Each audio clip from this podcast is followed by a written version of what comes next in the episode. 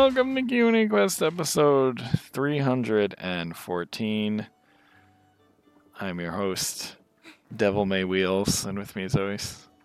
Yanya Caballista featuring FBM, David McCarthy, Fanboy Master. I understood that reference, maybe. I hope not. Yanya Caballista featuring Gawoo is weird and not very good. I'm pretty sure I've heard that name before. Probably Yeah. from you. From me! Yes. Oh boy. Yanya Caballista featuring Gawoo, known in the States as Yanya Caballista, City Skater. What the fuck? Anyway, welcome to another edition of Comic Talk. I mean, Q&A Oh, Quest. Uh, don't worry, I don't have. It's a light week this week. Just some. What did we get this week? Hold on. You're already hearing Wheels' poll list. My pull list was Avengers number two, which actually didn't come out this week. I just forgot to get it and subscribe to it. The Heralds of Apocalypse. Which is the thing. So why did Avengers do another number one? Did they give a justification for that, or did they just do it? I think they just do it whenever there's a new team. This team is uh, Captain Marvel, Thor, Iron Man, Vision, Black Panther, Scarlet Witch, and Captain America. Specifically, Sam Wilson, Captain America. Yeah, unsurprising, given the where the MCU is right now.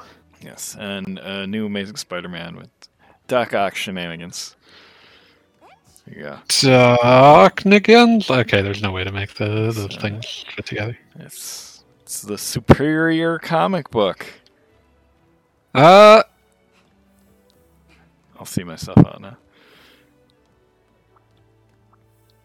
Yes. So, yeah. Yes, I see the setup coming for the return of superior. Sub, I can't talk. Superior Spider-Man, and it is much better than I had feared. So that's that's the thing. That's good. That's good. And by much better than I feared, I mean actually somewhat good. So there you go. Uh, wake me when there's another Spider Ham ongoing. That hasn't happened in a while. There was an when I first returned to buying comics, like three and a half years ago. There was a nice run of that, and then that was it. Hasn't been back. Maybe we'll get another another Spider Ham ongoing for Beyond the Spider Verse. That'd be nice. That would be At least a nice. one shot. Yeah. So that's that's comics out of the way. Video games. Video games. Uh, What have we been playing? yes, I think we've gotten past the mountain of video game news for now. Actually, there's a bunch of stuff to talk about FTC versus Microsoft, but that's kind of it. Uh, I haven't been paying attention to that. I lost interest. Don't worry, I have. Okay, good. Everyone knows my stance on that. Them buying them is bad. Them buying them is also good. And I'm rooting for it to happen. Video games are a land of contrasts. yes. Anyway, I have been playing. I spent most of the past weekend playing Final Fantasy 16, and I haven't played it in a few days now because um, Monster Hunter. You know, the usual things that happen. Yes, but Summer this- Falcom. Yes, Summer Falcom. I have would did play some Ys Nine on Sunday, and I will be playing some Legend of Heroes this weekend. Hooray! So the wife is working, and I'm planning to mostly give the kids a relaxing weekend. Good choice. Good it's been a busy week. As much as I would like the long weekend, I have work on Monday, sadly. I do too, although I'm pondering taking it off. Yeah, I have to I have to be on so that everyone else can take it off, so Nice, but Hooray! Fall on the sword. Uh, yay! It's fine, I get a different day off. Oh, that's nice. Uh, so yeah, Final Fantasy 16, enjoying it a lot. Got unlocked a second um, set of abilities, which is cool. Iconic powers. Yes. Uh, the magic bits and the storyline continue to be intriguing and cool, and the game doesn't seem to want me to care about any of the supposed political intrigue I was promised, and I'm fine with that because I don't care. It's it's it's been weird. Like I've been observing a friend play it, uh, and I did I did lay hands upon a copy, uh, but like that just finished installing before we started, so I haven't actually touched anything beyond the demo yet. But the weirdest thing about it to me is that there's all this like world building lore bullshit, and there's all this like quote unquote political machinations that people like talk about. Like it's really confusing. There's all this stuff happening, and it's like none of it matters. None of it matters. The core story is Clive going to break mother crystals. Yes, and I think to me the whole point is like, oh, like the world's kind of messed up, and that's why there's all this fighting and stuff. The actual bits of the story, I aren't that important.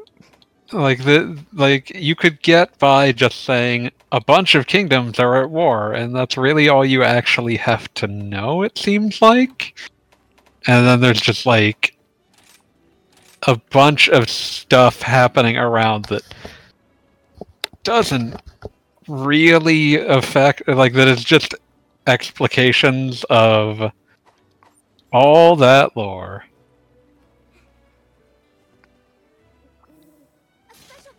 Yeah, actually, I haven't even gotten to the mon- mother crystal nonsense yet.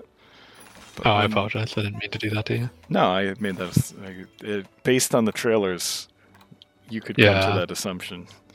Yeah, but yeah, like that's like that's kind of the, the core plot, and like I do feel like it was a weird choice to like it feels like just by observation you have the the large scale story that they like have all this they built this entire fucking real time like codex that only lets you know things that are supposed to be relevant because it's like trying to convince you that this is like there's all this stuff happening. Like it feels like a lot of pageantry to explain that like there's a big world out there but like the that macro scale exists to some extent but like the foregrounded storytelling is almost monomaniacally obsessed with Clive and like three other people.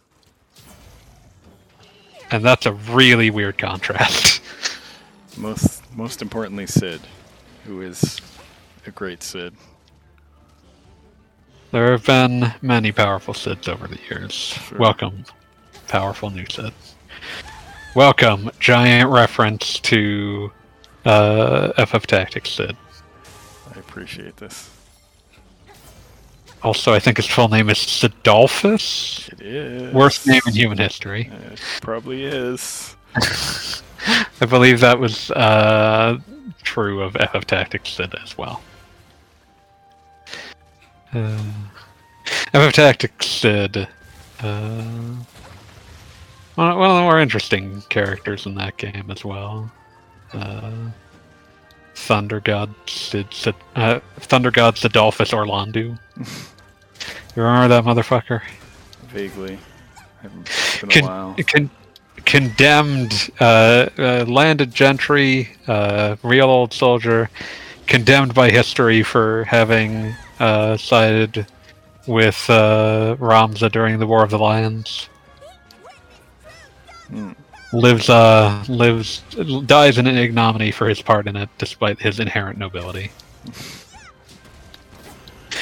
also made sure that anyone who managed to get to that point in the game without actually fully understanding the underlying systems has someone who can solo the rest of the game for them. You're a real one, Cidolfus. But yeah, it's it's a really odd set of choices that it's sort of bridging because there's like the really big picture and the extremely small picture and most of the in between seems to be delivered in side quests. Oi, please go get us some dirt. There's at least one side quest where you just have to collect dirt. That was maybe. Okay. I should have cut that. There's a lot of side quests in this. Like, I think the count that I heard is over 70. I haven't seen very many. There's there's apparently many Does many game of open them. up at some point? It's like a funnel. It never opens up. opening? It never opens up. It's split into like it's like MMO quest zones. Like you get to a point hmm. where it's like now you're in the quest zone. And then you do a bunch of MMO quests, and then once you reach a certain point in the story, it tells you, "Hey, if you do this story thing, all the quests you haven't done are gone." I guess that's kind of like Final Fantasy 7 Remake too. FF7 Remake had more uh, capacity to go back because of that, because you had the like weird chapter selector to let you go back for quests. Also, there's only like 15 quests in that game.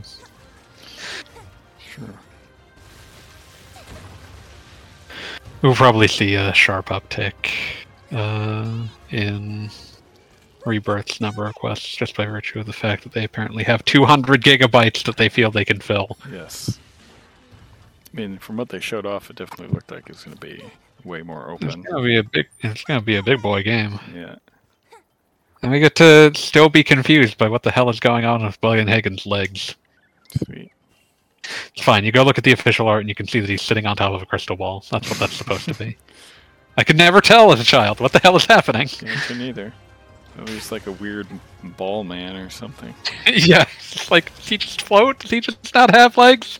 And it's like no, he's supposed to be sitting on a crystal ball of some sort.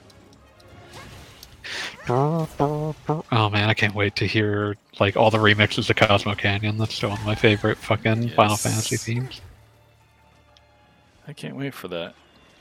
Super fucking mournful version that you get when uh, you're hearing about the death of Red 13's dad. Well, we've, But we've shat on gonna be- Final Fantasy 16 some more. I feel like I should say some nice things about it to balance it out. oh yeah, I mean it's like it's very presentationally nice. Music's Uh, great. I feel like it maybe needed less music than it has. Uh, it has over 200 tracks in its soundtrack, apparently. that's fair. I probably Uh, wouldn't have done that to a man who had cancer at the time. Oof. Voice acting is very good. Hollywood asks, "What did this monster ever do to you?" Oh, he knows. He knows. I'm not asking. Um, He fucked my shit up in in the earlier Monster Hunter game. That's what he did. I'll I'll take your word. Um, but yeah. Uh, like the the combat seems fine. My distaste for individualized cooldowns aside. Uh, like there's there's nothing wrong with its presentation certainly. Uh, it seems to do exactly what it meant to.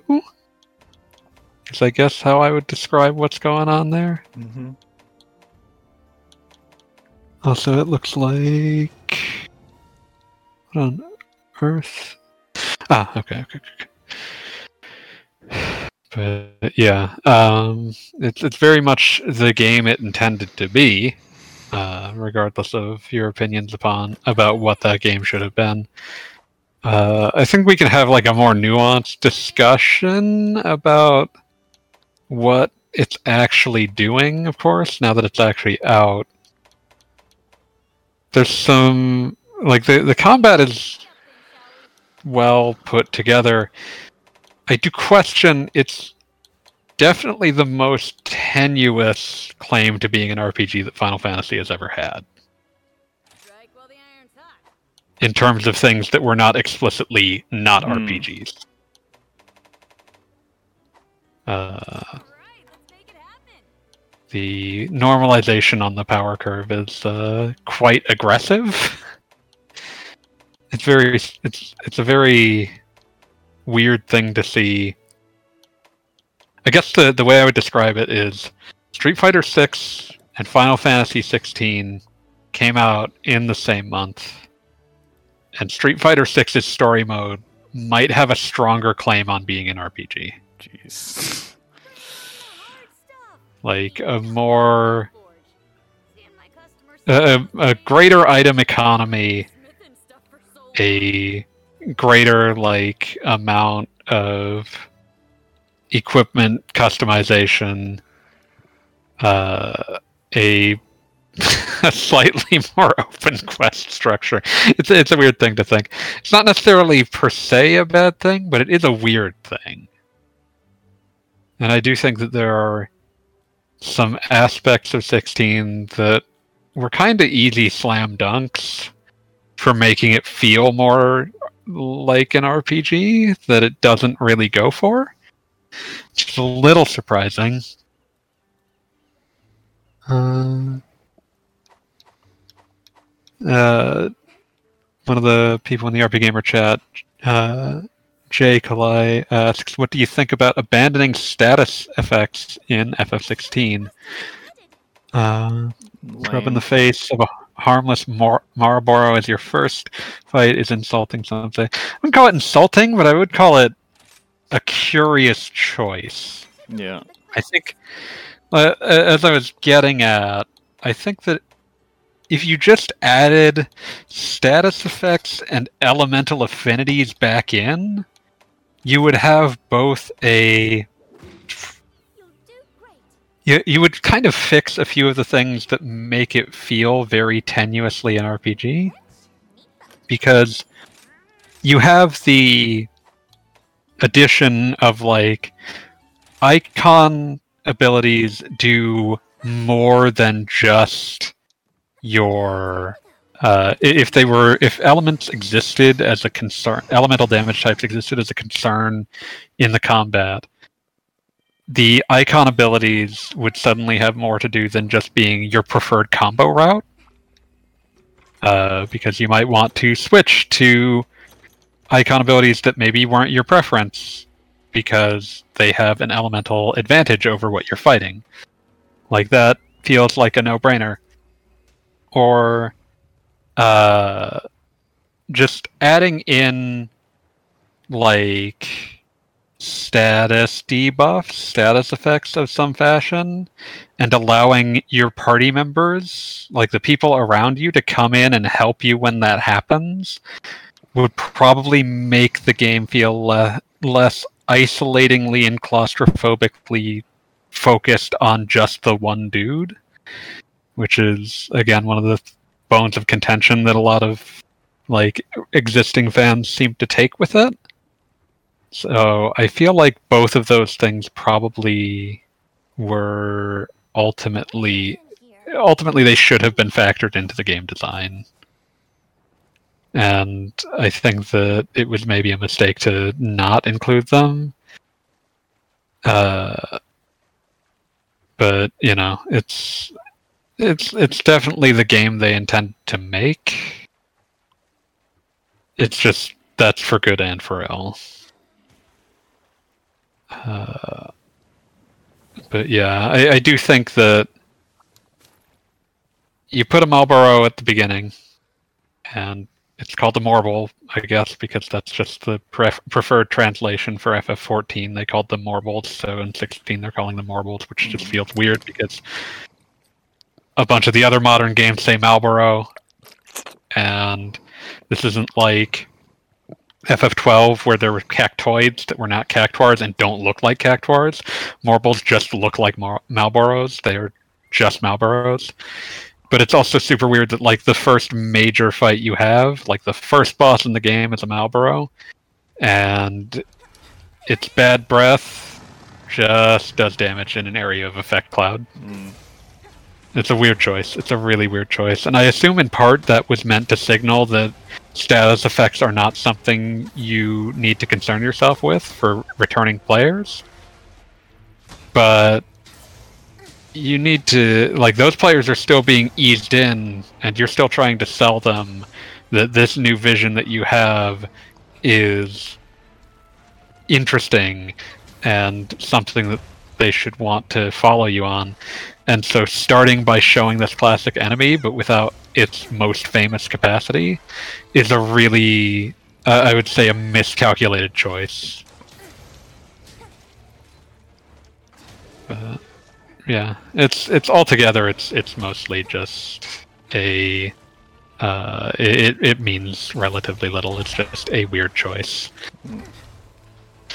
Oh, I did see uh, something uh, from later in the game. Uh, during one of the icon battles that happens, Mm-hmm. uh, there's a bit where, like, does it count as a fucking spoiler to say what icon you're playing as? No. Like, is that a thing I have to pretend that's a No. spoiler? Yeah, so Ifrit, you're in Ifrit's form, and there's a bit where he just like turn like something happens and like the camera's like sort of zooming in on him because he's like about to say something. And so his like face turns uh such that like it's in frame in the camera and he just says ah fuck. As if and that was one of yes as if Ifrit and it was one of the most cosmically absurd things I'd ever seen in my life. Uh, I've been I've been thinking about this repeatedly over the past few days. That every Final Fantasy game that's been rated M wears the M rating like an ill-fitting coat, and the only one it kind of works for, in my opinion, is Stranger of Paradise because Stranger of Paradise is so married to the absurd excess of its aesthetic. Like it's so it's so all in on its own like total excess that's Yeah. like okay yeah you're just do, you do you final stranger paradise you're you like being weird you do you I need to Uh, play more of that game. okay okay. You know what? I'm just gonna fucking stream that game after this battle. But yeah but then you get to you, you look at 16 and it's like all of the all the segments where someone says fuck i'm just like man i remember being 17 too it's, it's just It's just very funny to me. but like you just have Ifrit turn to the camera and say, "Ah, fuck." uh, incredible. If they ever had to do a Stranger Paradise sequel of some kind, they should have an Ifrit turn to the camera and just say chaos. Oh, that's incredible. Um, let's see. The, Is that you, uh, Joe? Is Joe in voice chat? Yeah, I assume that was who that was Okay. saying chaos over and over. Uh, Well, um, Tam said he wasn't coming, and then I wasn't sure if Gaijin had recovered yet. So, yeah, and I I'm wide awake because I just ate dinner two hours ago, and I and Maybe I, not sweet. Yeah, I can talk. Yeah. So I'm gonna hit uh, a couple of these questions that just appeared in the Well, RP game. well, can I just say, did you Okay. look at Ask Wheels chat recently? Typical Somebody uh, said- behavior, encroach on an animal's territory. No, no, so first some- label a monster when it defends itself. So somebody said, "What did this quote monster unquote ever do to you?" Oh yeah, that was Wheels did respond, and his response. Oh, okay, was, so then- Typical human behavior: encroach on an animal's territory, attack it, then label it a monster when it defends itself. You're a monster. I to, to hit a couple. Do you actually? there's, I'm sure there's actual like Monster Hunter lore that it's the other. Yeah, way around. yeah. Who gives a fuck? Yeah, I'm Patently unwilling to sit through that. I'm going to hit some of these questions that have appeared in the RPGamer chat. Okay. Lame on. Uh, okay. Thank you for addressing. Does it feel like they backpedaled, the backpathed the rest of the games around some i- icon fights?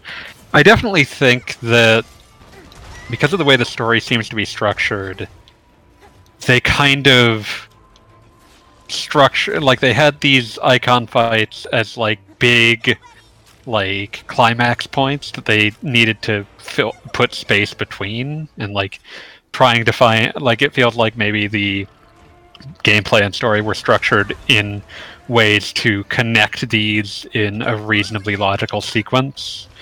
Like that definitely feels like that's quite possibly how that entire uh, concept was uh, maybe conceived way back in the uh, early stages because those would also have been probably the most expensive parts of the game to make as well.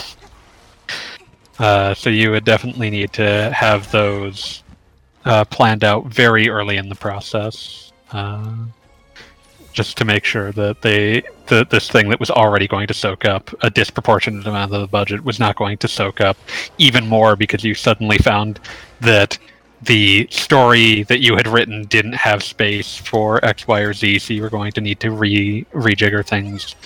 Like it very much would have likely been that those were sort of the guiding points that the game was built around. Uh, what do you guys think about how the empty world got populated in a sort of procedural way? They try to make exploration meaningful only through quests. I think it was mostly it's a team that just got done doing MMOs, and in that sense, it feels like the world was populated in much the way that you would populate an MMO, where you make sort of a zone, and then you put quests in there to sort of fill that out. Like you can see the same kind of philosophy in a lot of uh, RPGs as of the past, you know, over the past ten years, is like MMO elements have sort of encroached to uh, single player games. Xenoblade has bits of this. Uh, just, just in general, like this idea of like uh, or uh, I recall criticizing early this year Dragon Age Inquisition for having a lot of the same issue. You like you make a zone, and then you sort of put content in it or that uses it until it sort of feels like enough. And uh, in 16, it also feels like there's the competing uh, thought process of we also have like a bit of lore about this area that we've come up with and we need a place that will tell you what it is. And so they stuff that into a side quest. And that seems like the three the, the three competing ideas that determined this entire quest structure. But i, I do I think that uh, oh yeah, I, say, I, I had to bring some people soup in that game.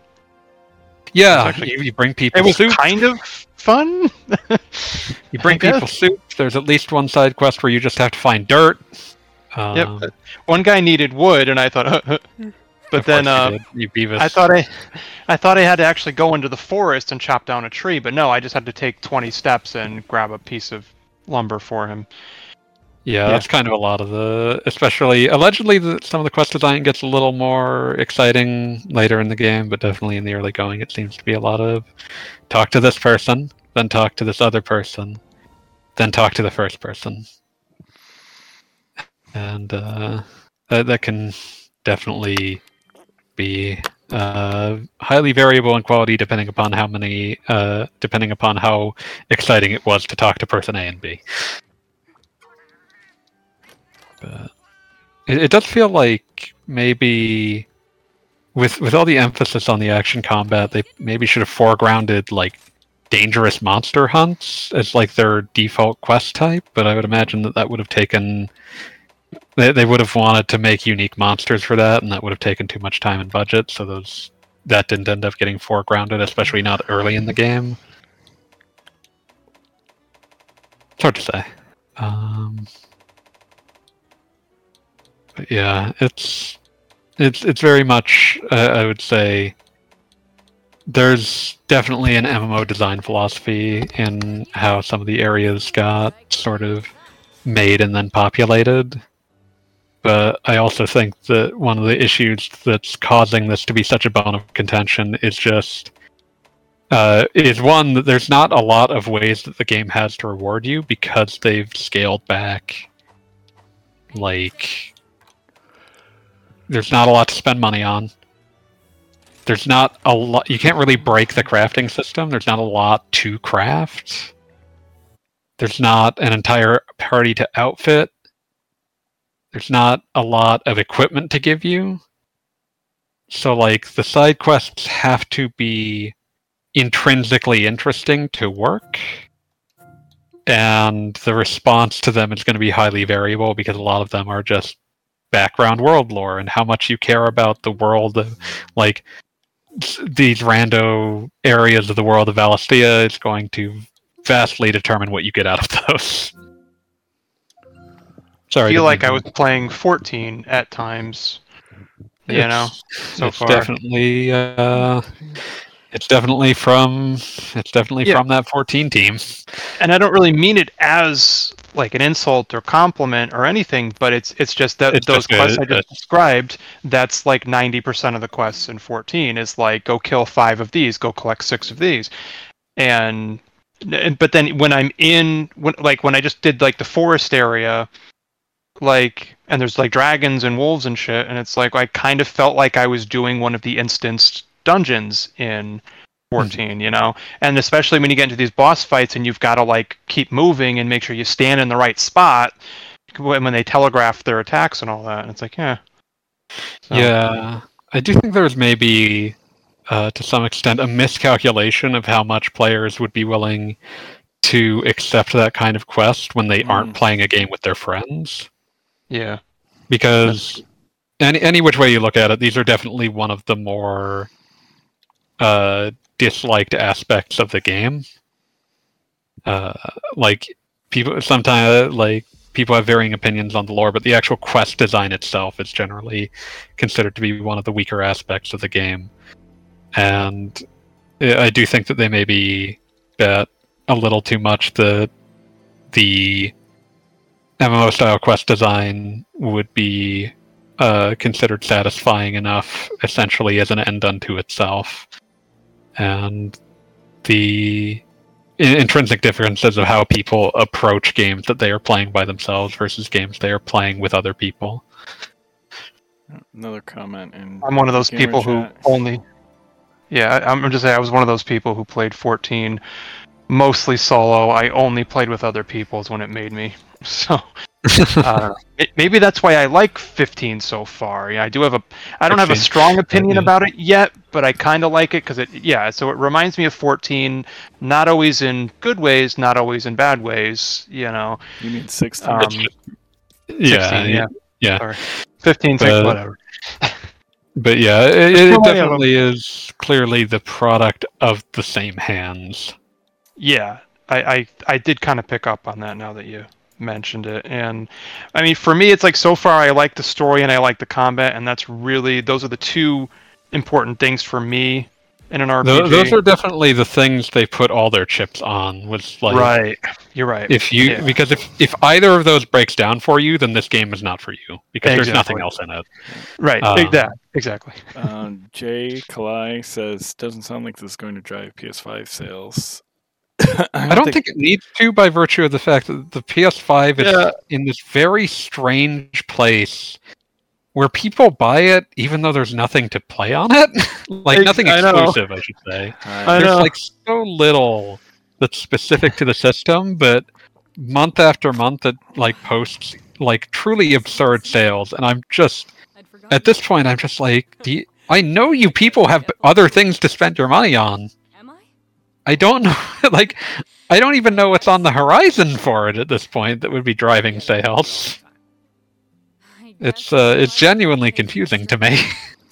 To I mean, at, at least with Xbox, as of now, it seems like there's plenty of stuff in the pipeline, but yeah, cuz they like PS5 they- is like has like Sony was really dialing it in last month with their presentation. It's like what like you don't have much to offer now. Yeah, Yeah. because like with, with Microsoft, the issue they've had is that for the past three years they haven't had much strong to start the generation and not consistently. But when you look at like their late 2023 through 2024, it's like okay, there's a lot of stuff that's supposed to be coming out in that period. Like there's things coming. But the At this point, at this point, people who don't have either system, I would think that they'd want to get an Xbox at this point if they You don't would already think, have but either.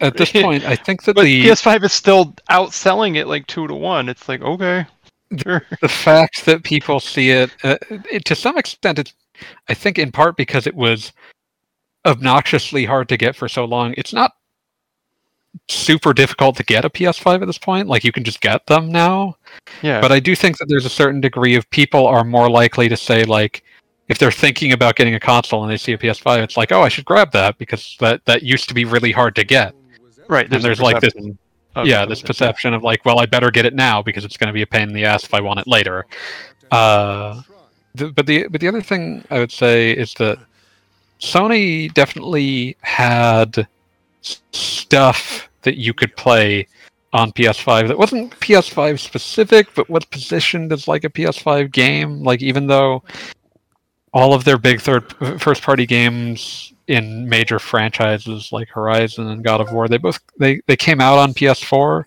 but they were they were positioned as PS5 games, even though they're they're very much PS4 games that have upgrades to be on PS5. Uh, they they very much feel like that, but at that point, I, I don't.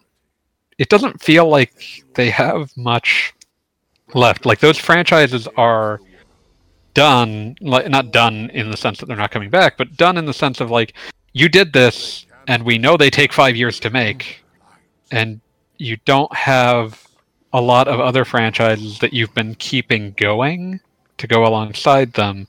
So you've got Spider-Man Two, and then it feels like question marks. I don't know what their play is for 2024 at all. I don't know what their play is in fall other than Spider-Man 2, which I care about and it's going to sell like gangbusters, but that's one game. Uh, and like Yeah. you know, it, it's the same thing with like Starfield, but at the same time, uh, there is you know we we know a lot more about Microsoft's 2024 than we do Sony's at this stage. I don't know. Like we we know some of their other things that are supposed to kind of carry the ship are in like some weird uh not not in a great place last of us factions we know had some sort of like major development issue that's a game they have never shown and only vaguely acknowledged a few times but then they also had to like put out a press release to say it had been delayed even though they had never actually given a release window for it so that's probably not in a good place right now No. um, so I, I don't I don't know where they what their 2024 looks like, but luckily for them, right now it doesn't seem like it matters, which is really just a weird thing. Oh, FF7 Rebirth. That's the other. That's their 2024, as far as I'm concerned at this stage.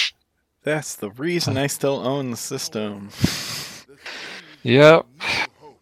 Yep. But yeah, it's it's just one of those things. Like momentum is kind of everything.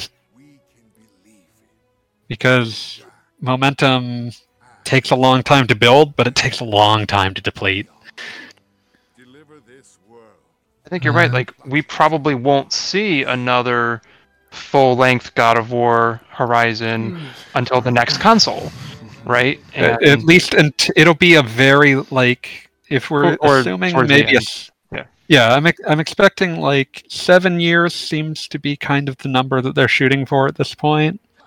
So like if we're looking at say 2027 for the PlayStation 6, then you know like we're we're maybe looking at a dual release early PlayStation 6 title for God of War 3 and Horizon 3.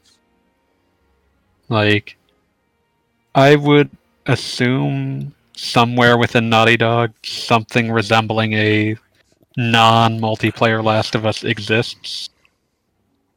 Uh, they they like to play coy about like, oh, we, we don't know if we'll make another Last of Us. We'd have to be sure that there there was enough plot to justify it. I don't personally buy that, uh, but they want to make it, you know, seem more special, so it needs to seem less guaranteed. I mean, in that But- particular instance, the ending of part two is like, I don't really know where they're gonna go next. Yeah, I you thought don't that game have had a to terrible follow ending. Ellie. Right. I know. So I mean, I, I'm at this point. I think I don't know. Like, I wanted Abby to die, but she didn't. So it's like, well, I guess if I have to play it as Abby in the next one, that maybe wouldn't be so bad. But But yeah, I don't know. It's, I it's no idea what they would do in a part three. Is all I'm saying. Yeah, I mean, there's a, there's a lot of world out there. I would prefer a new Uncharted game, but that's just me. They've made very clear that internally at Naughty Dog, there's not going to be a new Uncharted. There's been implications that like a third developer may be involved in a new Uncharted. Okay. Hopefully with But- the main character. Yeah. Well, they they kind of already said though Nathan Drake was done. A Thief's End. That was kind of the point. The datification of Uncharted. Yeah. But, Could still be yeah. his daughter though. I don't know. I mean, I'd be fine with that. But What if they did Uncharted the movie, the game, and I had Mark Wahlberg and Tom Holland come in? No, no, that would be awful. I don't think there's a single human being on God's green earth I- that would want that. I'm kidding. I figured you were. I'm just like I just to No, take I that was- question as seriously as possible. I don't want. I- it, but I I, was, would um, play it. I was making fun of Street Fighter the movie, the game. Listen, please refer to it by its Christian name that it received in Japan. Street Fighter: The Real Battle on Film. sure. What a name! What a fucking name! The Real Battle on Film. What, what you know what I want though? I want a sequel to Sackboy: A Big Adventure. That's my favorite PS5 game so far, honestly. That was Sumo Digital, wasn't it? Yeah, Yeah. I mean it's cute. been three years, and it you know I'm just kind of It's a hoping they do another smaller one scale game. If you're gonna I get know. something that ha- takes less than three years, you can. That would be That's the one. thought. My thought exactly is that that's something you could probably pump out in two or three years, maybe. I don't know. I don't know. Some reuse of all those assets. And then what's um Housemarque working on? Oh yeah. Uh, also, uh, Jake Lai asks, "What's your what are your Twitch handles, gents? Time to log off." Uh, Ask Uh, Wheels is mine. Yeah, Twitch, twitch.tv slash Ask Wheels. Joe streams at Smokin' Joe Gamer, I believe. And I basically never stream, but occasionally you'll see me at twitch.tv slash fanboymaster. But yeah. Man, I was I was I did a quick run through of FF1 over the weekend, and I'm Oh. always just flabbergasted at how long the epilogue trying to explain the time loop is. Like it's so long. It's so long. It's so many. It's just reams of text for this thing that was not really relevant to the proceedings, and doesn't actually explain anything. The time loop doesn't seem to do anything. you beat Garland's ass. He gets thrown back in time. He throw. He helps send the four fiends forward in time. Who then their deaths send you back in time so that he can fight you. And he sort of implies that this has happened a few times where like the warriors of light get to him and then die. And then but by the time he's 2000 years later, like Garland is I, I don't like the entire time loop doesn't make any sense. Okay, I thought Does this Stranger of make- Paradise was like a retelling of the first game. it is not. Oh, okay. It is adjacent to the plot of the first game. And it sort of is positioned as like an alternate universe prequel. Is that But they have more advanced technology. It's what more advanced technology? Oh, doesn't he listen to like? Yeah, doesn't he have like an iPod or something? Oh, that shit? Yeah, he's Yeah. supposed to be from some other world, so it doesn't matter. Uh, sh- okay, sure.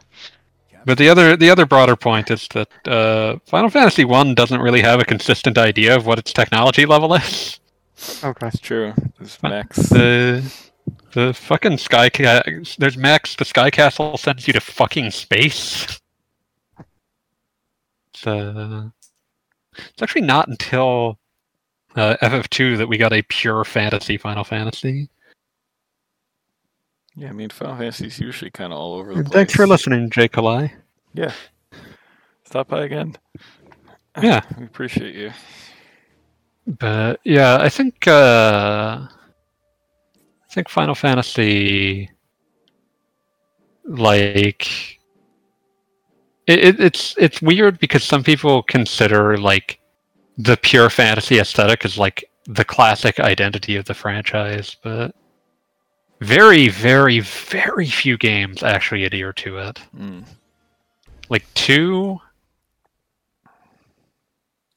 might be the only one. Two dot dot dot dot. Maybe three if you're being generous like it's it's got more it's got multiple worlds so like it is fantasy but it's a little weirder of a fantasy and then four i mean is, um, I was gonna say, what exactly is Mystic Quest? How does that fit in? it was someone in japan thought that the reason that final fantasy didn't sell as well in the us as in japan was that the games were too complicated and they needed to make a dumbed down Final Fantasy that would uh, sort of teach US players how to play Final Fantasy. Okay. And so Final Fantasy Mystic Quest was made and released in Japan as Final Fantasy Mystic Quest USA because it was it was meant to be the baby game that they made for Western players who didn't understand RPGs well enough. Now, is that a pure fantasy or no? That's a pretty pure pure bare bones fantasy, Okay. uh, but that doesn't have a lot of plot to begin with. Yeah. Okay. but uh, like you look at Final Fantasy IV, and you have the Moon Whale, and like all the like the Tower of Babel or whatever that has all this like weird electro circuitry uh, in the in the backgrounds. Uh, five is definitely more uh, pure fantasy, but also has plenty of its own, just generally being weird, and also again alternate dimensions. And then by six, we're in full uh, steampunk mode. Yes, chaos. Um, but yeah, six goes full steampunk. Seven has like strong cyberpunk overtones. Uh, eight, you know, that's probably as close to modern as FF had been to that point, actually a little in the future. Uh, nine pulls back, but then you, you know, it has interplanetary travel and whatever the hell the Invincible is.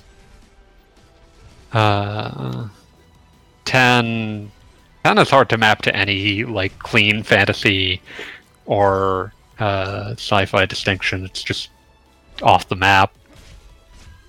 Thirteen Uh, was mostly sci-fi, I would say. yeah, thir- 13's mostly sci-fi, uh, with Gran Pulse is like the most like naturalistic fantasy that it has. Um, 12, 12's definitely like bound by being an Ivalice, which is always one of the more like ground level fantasy worlds. And then 15 is very modernist fantasy. Uh, very like and that was all, that was always what I liked about 15's aesthetic was that you were getting the obvious and intentional tonal clash of like Final Fantasy stuff, but it's also just like a road trip through the American South, and like that's a wild, wild aesthetic clash that I fucking love. It kind of then- works though, you know. It, it, just- it's on- a really neat combination of like you Yeah. can have the the like the joy of just being on like a weird road trip but also uh, and like oh our car broke down and we have to push it to the nearby uh garage not just because oh well we need to get where we're going but also because man there's just a lot of like fucking monsters out at night and we don't want to be a part of that I think that's a really neat contrast. No, I thought it was really neat, and I thought, oh, it's my country this time. Wow, it's America. Yeah. It's America. I love how much 15 is a road trip to the point where you'll like you pass by this giant ass crystal across uh, along the road and Prompto is like, "Can we stop so that I can take like a picture of us in front of the giant crystal?" I that's so good. I want to see the Uh, world's largest ball of twine. that's basically what this is. But yeah, like that, that was, that's, there's a very there's a very fun like humanizing element buried deep within the fantasy that I was a big fan of. And yeah, and we get to 16, which is very definitely hewing to like the FF2 levels of fantasy. Uh, very much uh, going for for you know, st- still certainly not exactly low fantasy, but it's very medieval Europe fantasy. Uh, yeah. Yeah, it's it's one of those things where like varying levels of fantasy and sci-fi in different amounts over the course of the years has been sort of the like everyone has a different amount of both. Yeah. Uh, oh yeah, Joe, what have you been playing? Hey, oh geez. Um, let me think for a second. Well, I let's see. So on Friday, I did stream some Final Fantasy 16, so that's the last time I played that. Hmm. Um, and then I, I think I mentioned already I did a full playthrough of Beyond Oasis, and I want to try Yeah. to get into speedrunning that. Um, and then earlier this week, I did finally buy that Sonic Origins Plus upgrade for it was at ten bucks, and Yeah. I tried forgot to talk all of that the too. yeah I tried all of the Game Gear games. Ugh. Someone who grew up with them, I can give you uh, the short list of ones that are okay. Oh, oh, I found that out all on my own. Yeah, no. Um, so Sonic, what was it? Sonic Chaos was uh pretty good. And yeah, that one's very. That one's kind of short, but it's it's pretty good. And then Triple Trouble, I couldn't beat the first boss, but it seems That one- better than the others. Yeah. In in Japan, that's Sonic Chaos Two. Okay. Uh, so yeah, if you if you get past it, you'll find a pretty similar quality of game to Sonic Chaos. I was Uh, actually kind of impressed with Sonic. Um, is it Sonic Blast? Oh, that weird ass looking thing. That thing looks like a bootleg. Oh yeah, but it's it's pre-rendered graphics, and I'm like, wow, there's Genesis games that don't look this good. And I don't know, I played that a little bit, and that was fun. But no, I when I started playing Sonic 2 on Game Gear, Oh, I'm that like, one's oh. bad. I was like, oh god, I. As soon as the music played, I'm like, I remember this. Ugh. That and I the- bad. It's way too hard boss- for some reasons. the first boss is just that claw crab thing in the ground and the balls have to hit it and they don't give you any rings? And I'm like oh I remember this. Um I actually I distinctly remember a trip to Fenway Park in Boston with my cousin and my dad and my uncle. And my cousin he was the only one I knew who had a Game Gear when I was a kid. And he had Sonic 2 and I remember playing it in the car on the way to Fenway Park. Yep. I had a friend who had a Game Gear, which is why I was exposed to all of these. Uh, the the irony is Sonic One and Two have Master System versions where they're less like it's less zoomed in, so you can actually see everything, and they're generally more fun because of it. Mm. Uh, and I don't think those were actually included in Sonic Origins Plus, which is a shame. Have they been It- in uh, other yeah. collections? They have, Okay. Okay.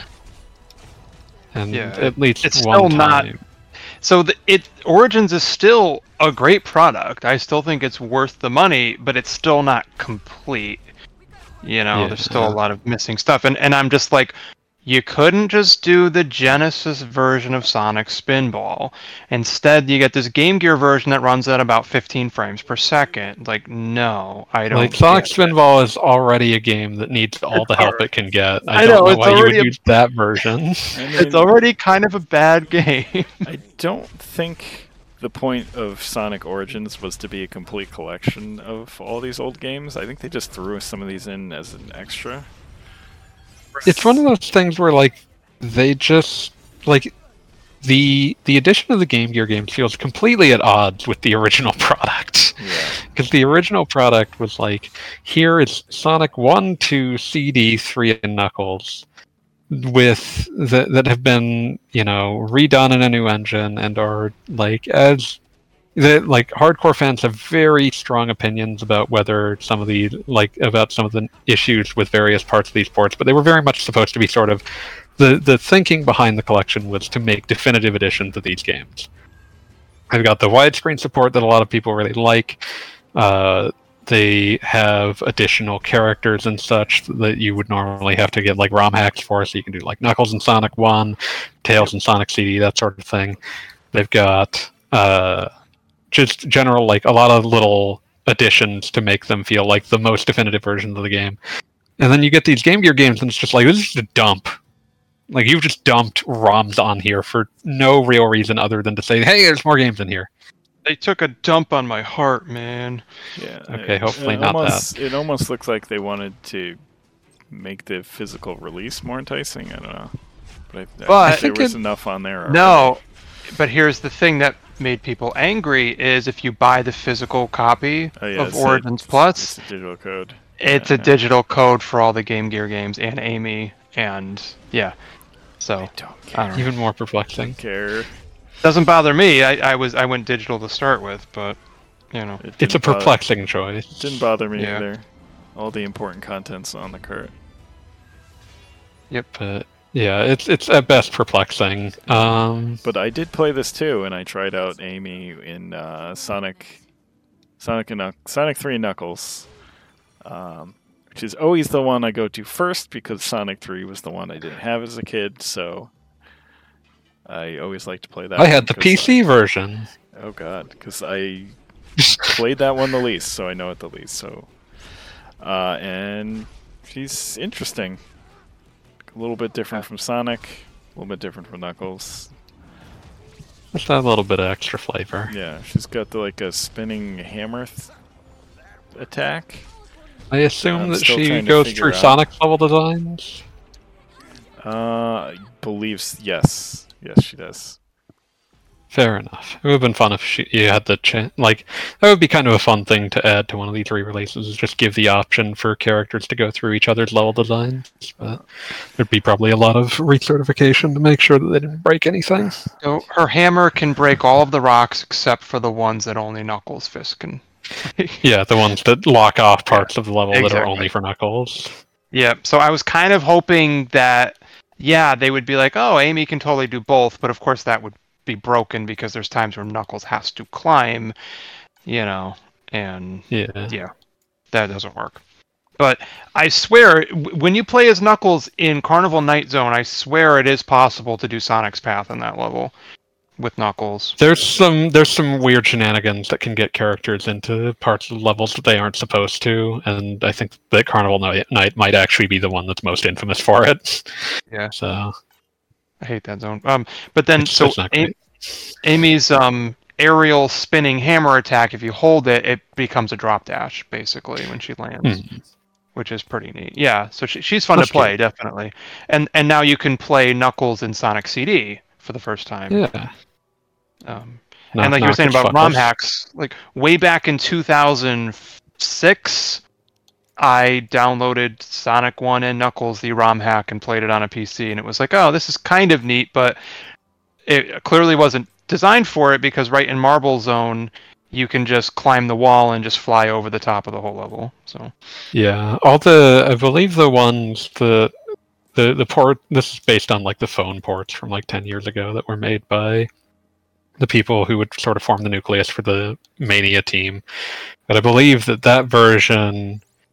Uh, you can still do that, but like there's actually like little hidden bonuses that only Knuckles can get at that they added to Marble Zone to make that feel less like oh you're cheating and more like oh look at you what a clever clog you are. but Nice. yeah, Well, and another thing that's cool, um, I didn't realize that some versions of Sonic 2 added an extra hidden zone within the uh, the cave zone. yeah, that's that's very specifically again something that the phone version did because originally at the bottom of that goddamn pit was just a, a set of spikes that were inescapable. Yeah. And then in the in the cell phone version, he managed to convince Sega. They managed to convince Sega, please just let us put Hidden Palace Zone here. So instead of you being absolutely fucking furious, it's like, oh man, Hidden Zone. Yep. I fell into it by accident, and it was the first time I ever saw it or played it, and I was like, "What?" And then I, Origi- of course, went straight to Wikipedia and was like, "Okay, so they added it in the phone versions that I did not play." Okay. Yeah, originally they actually wanted to add a lot more content based on like Sonic 2 has tons of zones that are known to have been concepted briefly and then did not make it into the final game. Okay. Uh, things with names like Desert Dazzle Zone, that sort of thing. But uh, they intended like they pitched the idea of like adding those back in as some sort of like bonus campaign or something and Sega was pretty firm about them not being allowed to make that many alterations to Sonic 2 so the, that idea kind of died The thing I read, um, I didn't do it yet. I don't know if I'm going to, but supposedly if you 100% the whole collection, you know, then you get a short voice clip of someone correctly pronouncing a particular zone. A Hmm. zone which I call Hydro City. Hydro City yeah Some people think it's Hydrocity. yeah I, I know those people they're wrong Those people are garbage. That's I've, I've had rough. It's a bit rough. I've had this like and yet it's correct Uh, but yeah, Hy- Hydro City Zone. What the fuck? It's because it's like hydro and velocity. It's it's like it's weird because like I've seen people argue that like oh it's like a pun. It's like that's not really how Sonic levels are named. Sonic levels, especially at the time, were just like place, like yeah. I think it's place I think it's mainly- zone.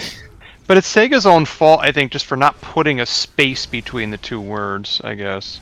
Yeah, Uh, which creates this like inherent debate about like how would you pronounce that as one word? Oh, hydrocity.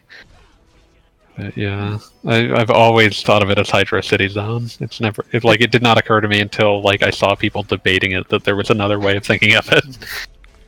So it's it's a city that's underwater. Hydro It's secret. City. It's a secret to everybody. But, So no, so yeah, no, I don't regret spending the ten dollars. It's just that some of the Game Gear games were about as good as I expected them to be. And uh, yeah, I really recommend seeking out the Master System version of Sonic One.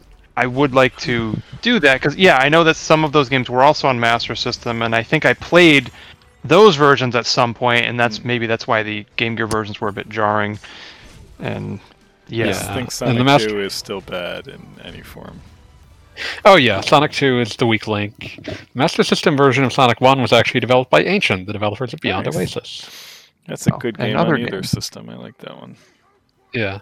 And it has like probably the best use of the Master System sound chip, which is a really so like the Master System and the NES both have very simple sound chips, but it's very hard to make bass tones on the Master System because it's three square waves.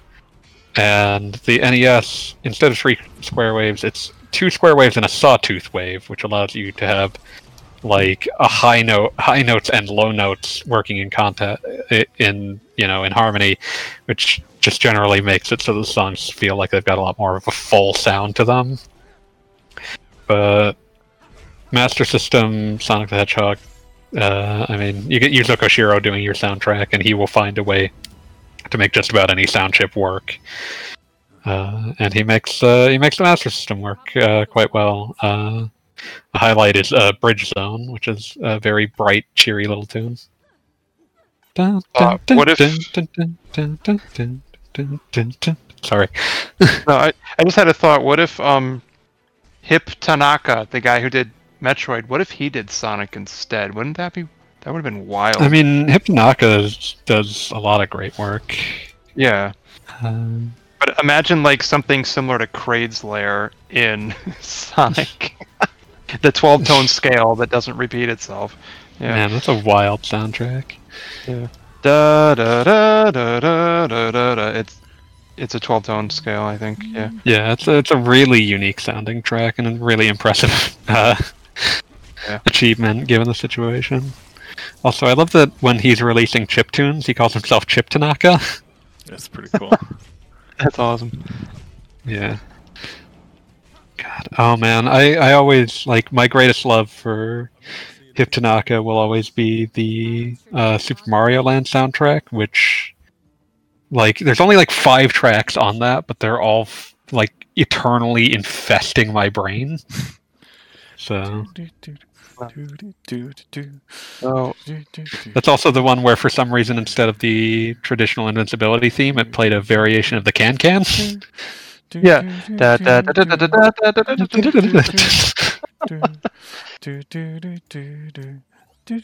but yeah.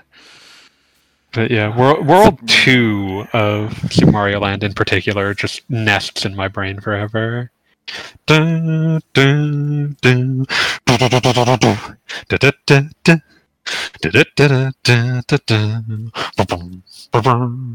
Yeah, sorry, I'll stop. Um, That's fine. so good. Um, Okay, so yeah, back to, the, back to the question of what have I been playing? Um, yeah, Sonic Origins. Yes, I I streamed that for two and a half Mm-hmm. hours on whatever day it was. I don't remember. Was it uh? someday. It was yesterday, right? I'll Yeah, go with yes. sure. And uh, yeah. Yeah, that sounds about right. Uh, what else did I? Oh, and Resident Evil 4 remake still didn't beat it, but um, that's what I was streaming on Tuesday. So I called it Terror Tuesday, and it was yeah. That's was Resident- fun. Um, so I had just beaten Salazar with the golden egg, of course. Such a great trick. It's great, and I made it to the the island, and I and that the thing is I had stopped. That was the last time I played. But then this week, I started playing again, and it's like there's some interesting changes. Like there's those turrets with the lasers that you got to move. The Like, oh, laser that- turrets that you can absolutely lure things into and they fuck themselves up. Yeah, I'm like this is neat, and um, and then uh, had my first encounter with Mister Regenerar. Regenerar. oh, those things are so much more of a nightmare They- are they really are and you so you're running around in this area trying to flip different power switches but you can only have power in half of the area at once so you can either have power in the freezer or power in the dissection room and but there's one of them following you and of course you don't have your magical infrared biometric scanner thing so Not yet, anyway. so I wasted a whole lot of ammo and then reloaded the autosave because I'm like, he, he won't die. And so at He one does, point I had, but you probably want to Yeah. use some, some like super grenades. yeah, so I'm like, okay, this is a total nightmare. And, and you get the key card and you've got to keep going to different machines to upgrade it to higher levels. Fine.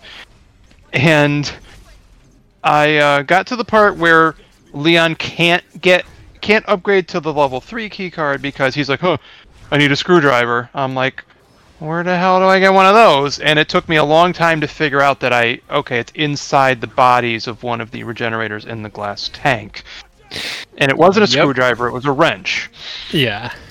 And so I'm like, oh great, but at, but at least I had the scanner and I'd gotten the other machine gun that you can attach it to. Plus I got that You special the, auto rifle. Yeah, the other thing is that you get to when you're looking at the regenerators in the tanks, you get a free shot on them before they get out.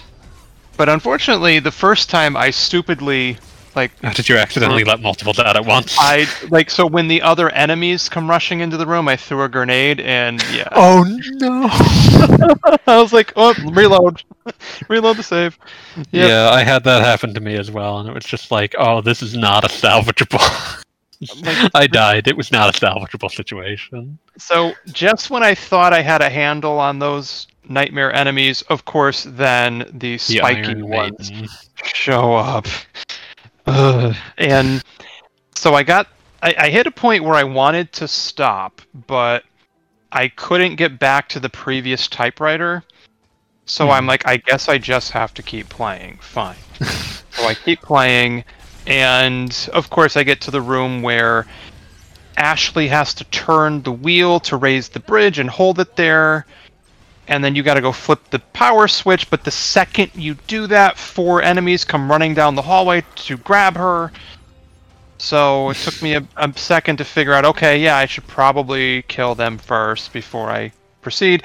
And then, of course, another regenerator comes crawling out of a pile of garbage. but the second that he spawns in, a fifth enemy goes running towards Ashley and grabs her. Yeah, that part's super mean. So on like my fourth or fifth attempt, I finally got the idea. Oh wait, shoot one of the um, mine bolts at the ground, so the fifth guy runs straight into it. Then you get all the time you need to kill Mister Regenerator, who turns into an Iron Maiden. And I shot him in the head multiple times with a fully upgraded Skull Shaker shotgun, and I'm like, "You've got to be kidding me!" His skull remained unshook. Right, and so that's yeah. So I finally got to the next typewriter and was like, I hate this game, and I, I'm looking to go back and finish that, of course. But yeah, that was kind of a nightmare. On the Although, bright side, you're kind of out of regenerators. yeah, on the bright side, the um the two DLC guns are now fully upgraded, including the unique upgrade. Nice. So that's that's fun. Um, so yeah, definitely want to finish that. And I did jump back into Xenoblade Chronicles 2, which I never finished, and I'm right at the end of chapter 9 and hoping to finish that because I did pick up 3 during the recent sale. Nice. And I'm going to do my own JRPG July, which means I'm going to JPEG Finish- July. Yeah, finish Xenoblade 2 so I could start 3 and then do more Final Fantasy 16. And I think I'd also, you know, we were talking about Sega games a little bit, so I would like to do Crusader of Centy, I think. Oh, that game's so good. I think that would be good. And that just got added to Switch Online, and although I do have the ROM and everything, so Yeah. Uh, planning more on people doing should that. yeah, spread awareness for Crusader of Centy. It's really cute. It's an Atlus game. Atlus published it. I forget who actually made it. Yep. We love Atlus, don't we? Atlus super fans here. Okay, I'm trying to remember. Uh, it's, it's, it's a weird little. Budai says was uh, made- Octopath 2 still game of the year safe. Uh, no, I didn't play that one yet. sorry. I didn't What's game finish of the year one. then? Tears of the Kingdom. Oh yeah, yeah, yeah. Fair. Oh yeah, and another game I will have to finish at some point. Yeah, I'm in no So- I'm having a fun time. It- In Tears of the Kingdom, I did complete the Goron and Gerudo areas, um, and I did get the, you know, fast travel points in the other two cities. So yeah, I went to the all the goop in the Zora city. So, but I spent a lot of time underground just looking for um, Poes and trying to get the dark tunic and dark uh, armor of the deep or whatever. So You mean So that, that- huge Breath of the Wild DLC game? Says someone who has not played the game. Clearly. Oh god, let's not have this Sorry, fight. That's a bad fight. Yeah, uh, no. It's Um, different though. That the geography may be You don't have to do Similar. this. You don't have to do this. okay. I think uh, Wheels and very Budai take turns antagonizing each other. That's true. Still under Yeah. Breath of the Wild, my dear. I updated the thing. Why does it do this? Why why does OBS show me that I've updated the category and then on Twitch it's still showing the wrong category? I'm seeing Stranger of Paradise Did you as a forget to click one. the done button? No, I clicked the fucking button. Okay. Okay. I am Nice. seeing Stranger Paradise for the record. I am too. OBS is glitchy sometimes. That's why I spam the shit out of it. Yeah, I, I usually do. In any case, um, Yes, I, I'm assuming here that Budai is just antagonizing me because yeah, if if it's an Tears easy of the- thing to do. If Tears of the Kingdom were uh, Breath of the Wild DLC, it would be about the size of DLC of like 20 games combined or more. Yeah. So you see, I haven't been antagonizing you, and he's filling the power vacuum now. That's It's- true. Yeah. Because So- we're, we're both so- playing games we both like. So so I'm done answering the question. Wheels, what have you been playing lately? Well, I Yeah, we, we got that came before in. you were here. Oh, we did? well, I- Okay. No, I never finished because we talked about Final Fantasy 16 and then we went off on a massive tangent. And then I started do. whispering chaos into the microphone. Yeah, Tears of the Kingdom is at least compelling. Oh, so that's the time loop. right. Yeah, Budai, listen, I, I think I, I'm going to get back to Octopath 2 at some point, and I think it's probably lovely. I just. Maybe he'll win RPG of the year. I mean, RPGamer is usually different, but uh, yeah, ain't nothing topping Tears of the Kingdom at this point, as far as general any sort of general consensus goes. Uh, but yeah, other than Final Fantasy 16, I've played a few things. Uh, I played today the new AEW game. AEW Fight Forever. Fight Forever. Uh, which is a bit rough around the edges for a first attempt at a new wrestling franchise. As you'd expect of a first Yeah, attempt. like for just as, as an example, if you're wondering what that means, like there's a ladder match, but only one-on-one ladder match, as far as I can see. Uh, yeah, and like some of the creating aspects are a little light, but um, they promised going back to like a more no mercy type style of game, and that's what it plays like. So, uh, yeah, it's it's a great start, and uh, if they keep and it's a building- heavily iterative genre anyway. yeah, exactly. If they keep building on this, and um, uh, they've already got a great, great starting point, and we'll see where it goes from here. And I mean, it's this is not like No Mercy, which is an N64 game. This is something they can update as the year goes on. You know, maybe we'll see more match types thrown in, but um, you know, uh, yeah, it's it's a lot of fun. If you like Yeah. AEW, I'd definitely pick it up. Can I play a Sting? You can play as Sting. Wow. Sting. You can play as Sting. Uh, let's see. Let me, what other random things have I been playing? Um, other than like Tears of the Kingdom, uh, I picked up. This is not something I intend to play anytime soon, but I picked it up just because it's one of those things where a physical copy of this isn't going to be around, easily findable, and that's Front Mission, uh, the Front Mission One remake. Yeah, first. physical I release. saw that, that I'd forgotten that that was getting one. I saw like Amazon was like, "Hey, do you want to buy?" And I was like, "What? When did this happen?" yeah, just this week. Uh, so yeah, I grabbed that because uh, Try to pick that up before it disappears. re- not published by Square Enix, or d- doesn't have the name Square Enix anywhere on the box. Yeah, I think it was like some sort of boutique pub like group that got the rights to do the uh to to do the physical release. Yeah, uh, played it very briefly. Seems very nice. I'll play it sometime in the future, but yeah, again, just Yeah, it's front mission, baby. yeah, just grabbing that while it exists and is readily available. It's a nice little package. Oh, Microids. That's a that's another one of those companies that's like, where did you come from? You suddenly like just been making moves, but printed- weird moves. Has a printed manual. Yeah, you can tell that if you if you're doing like a printed manual, you can tell that they've made a very boutique product. Yeah. So as far as stuff I've actually played, I've uh, been playing some more Remnant from the Ashes, and getting ready for two. like Um, Remnant from the Ashes. I decided to give up on the boss I, I was stuck at and reset my world. So I've been going through, replaying some of the areas I had beaten previously, and am fighting all new bosses and seeing new bits of area. So that's cool. Um, we're living in.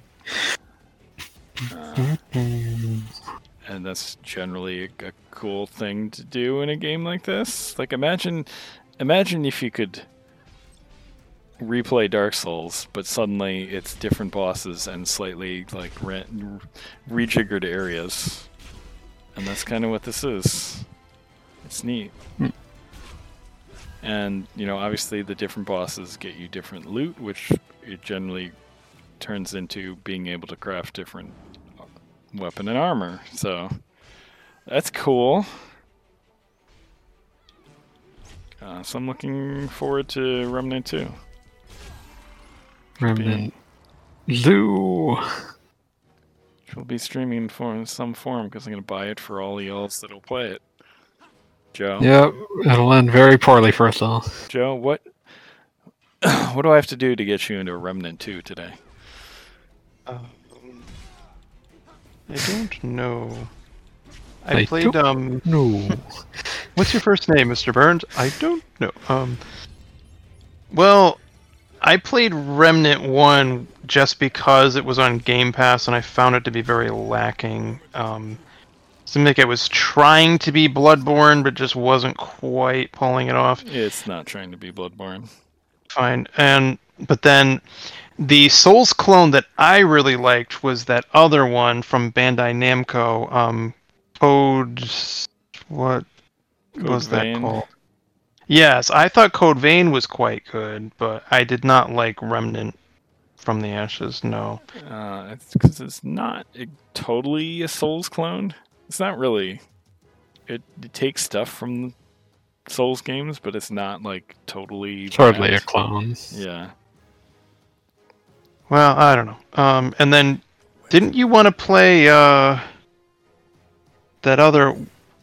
What was that other one? The the Souls like uh, outer space one. That's the more Oh, sci. Yeah. uh, I forget- something. The Surge? Hell something. Hell let loose? No, that's different. Yeah, Hellpoint. So Hellpoint was another one where it- I think you said, "Oh, hey, we could play that together," and I'm like, "Or we could not." Um, Uh, Remnant. somebody gi- get somebody gifted copy. it to me. Somebody gifted me Hellpoint, and I appreciate gifts, and I was thankful for it. And I think it might have been on my Steam wish list at, at that point in time. And I got as far as I could. I really did. But you know, you get to this boss fight where you're fighting two people at once, and they can both kill you in like one or two hits. It's like, yeah, no, this isn't working for me. So, anyhow, Yeah, no. Remnants, sort of shoo- shooty souls, not quite, yeah. Ah. And much easier Yeah. co-op. Like you just create a game and you join it together. You don't have to do any of the nonsense. Hmm. Just watch the trailer for Remnant 2. Go watch it now. Oh wait. It's a beautiful world we're living. Anyway, what else have been playing? Uh, b- b- b- b- Tears of the Kingdom. That's about it. Some Destiny, but not much Destiny this week. Because they didn't increase the power level this season, so I get a break.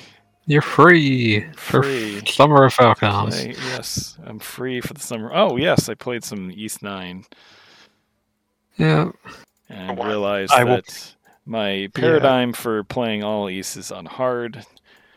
Doesn't necessarily apply to the more modern ones, and I should stop playing them on hard. Ys Nine is But- another game I definitely want to stream in July and go back and finish. Summer and, Falcom. and but then and I'm like I'm trying to come up with a list of you know my my programming schedule, if you will, and it's like, let's see, well maybe Trials of Mana, maybe Atelier Ryza, maybe uh, you know there aren't enough hours in the day.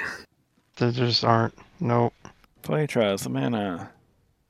Oh, I'll probably play the Steam version of Chrono Trigger, which I I, I don't know might might or might not be bad. Play Trials of Mana. Buy it. Get us some more mana games, even though it seemed to sell really well, and we have not had any more mana games. So It's been a, it's It only doesn't been a matter. couple years. They might That's just be true. taking their time. it's true.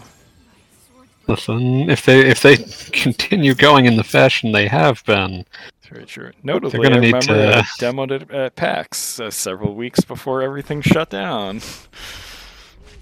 what Trials of Mana? Yes, I demoed it in PAX in 2020. Yeah, I remember playing that and FF7 remake at a PAX, presumably 2019, Must have been. Uh, August of that year. The whole world turned to shit. Yeah, I was I was very excited to play FF7 remake and politely excited to play Trials but it was good. I was impressed by it. It felt like they had learned the right lesson from the Secret of Mana remake, which is we don't just need to play the same game again. The other game already exists. Yes, don't make the same game, only kind of worse in the process. Budaisa's oh, Hellpoint yeah. was oddly maze-like. That doesn't sound That bodes. yes. Yeah, it it is. It gets. I got to this area where I'm like, where the fuck do I go? And that's when I.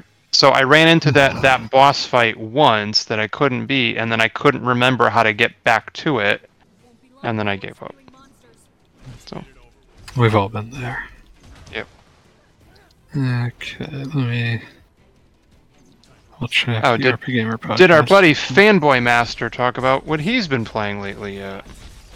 Uh, I briefly touched on the fact that I did a quick run through of FF1, and Oh, the right.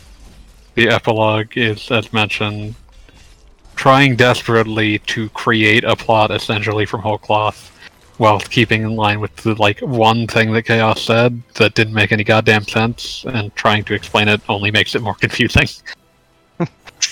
um, and then I jumped straight into FF2, That's right. and you did say that. I am- Okay. three quarters of the way through FF2. Sweet. Uh, and I still really like FF2. I think it's uh, underrated. Screw the haters. Once you once you get past the initial hump of you need to do, do a little bit of grinding as is common for games of that vintage. Uh, it, the the thing kind of uh, in any of the modern version, the thing kind of drives itself. You uh, there there are points where you might need to do a bit of grinding for stats if you've gotten unlucky, but it's ultimately not particularly onerous, and uh, it it just you know it's it's really interesting to play the first one that's like fully freeform character design, uh, character growth, and uh, like defined characters and an actual plot. like that's uh, it's it's wild how much that so much of the series is kind of taking cues from two. Uh, but yeah, and it has like that really wild uh, like keyword system. It's pretty interesting. I don't think anyone uh, fully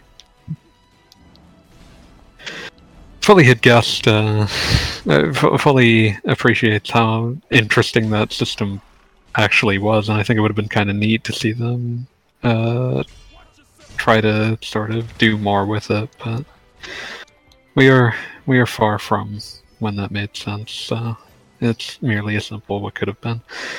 But yeah, um, it's a it's a neat game.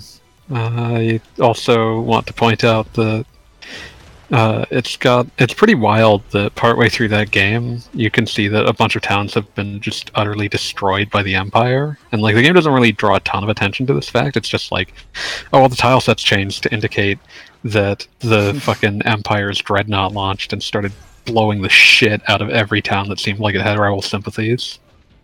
That's kind of And awesome. it's like, yeah, like that's rad, and like just a just a world choice, not uh, anything, uh, no more, no less. It's it's really cool. I fucking, yeah, like that's that's really neat, and I think that the game honestly has a lot of good details like that. But yeah, so big fan of FF2. Uh, once I'm finished with that, I want to try to roll credits on some of the other Final Fantasies that I've gotten to the end of, like gotten to end game, and then for whatever reason, like lost interest, or in one case, my copy of the game got stolen, uh, and have thus never actually rolled credits on. Uh, so uh, I'll be trying to take some time to do that. I really, uh, I think that's going to involve me jumping since I don't have a copy of FF3 to hand, uh, that's going to involve me jumping from FF2 to FF8, but what you're going to do? Uh, 8 is notably not one of my favorites. Uh, It's one that I've that I often want to revisit to Time- like really give compression. to really give a fair shake, but I can never determine how I actually want to approach it because getting magic is a huge albatross.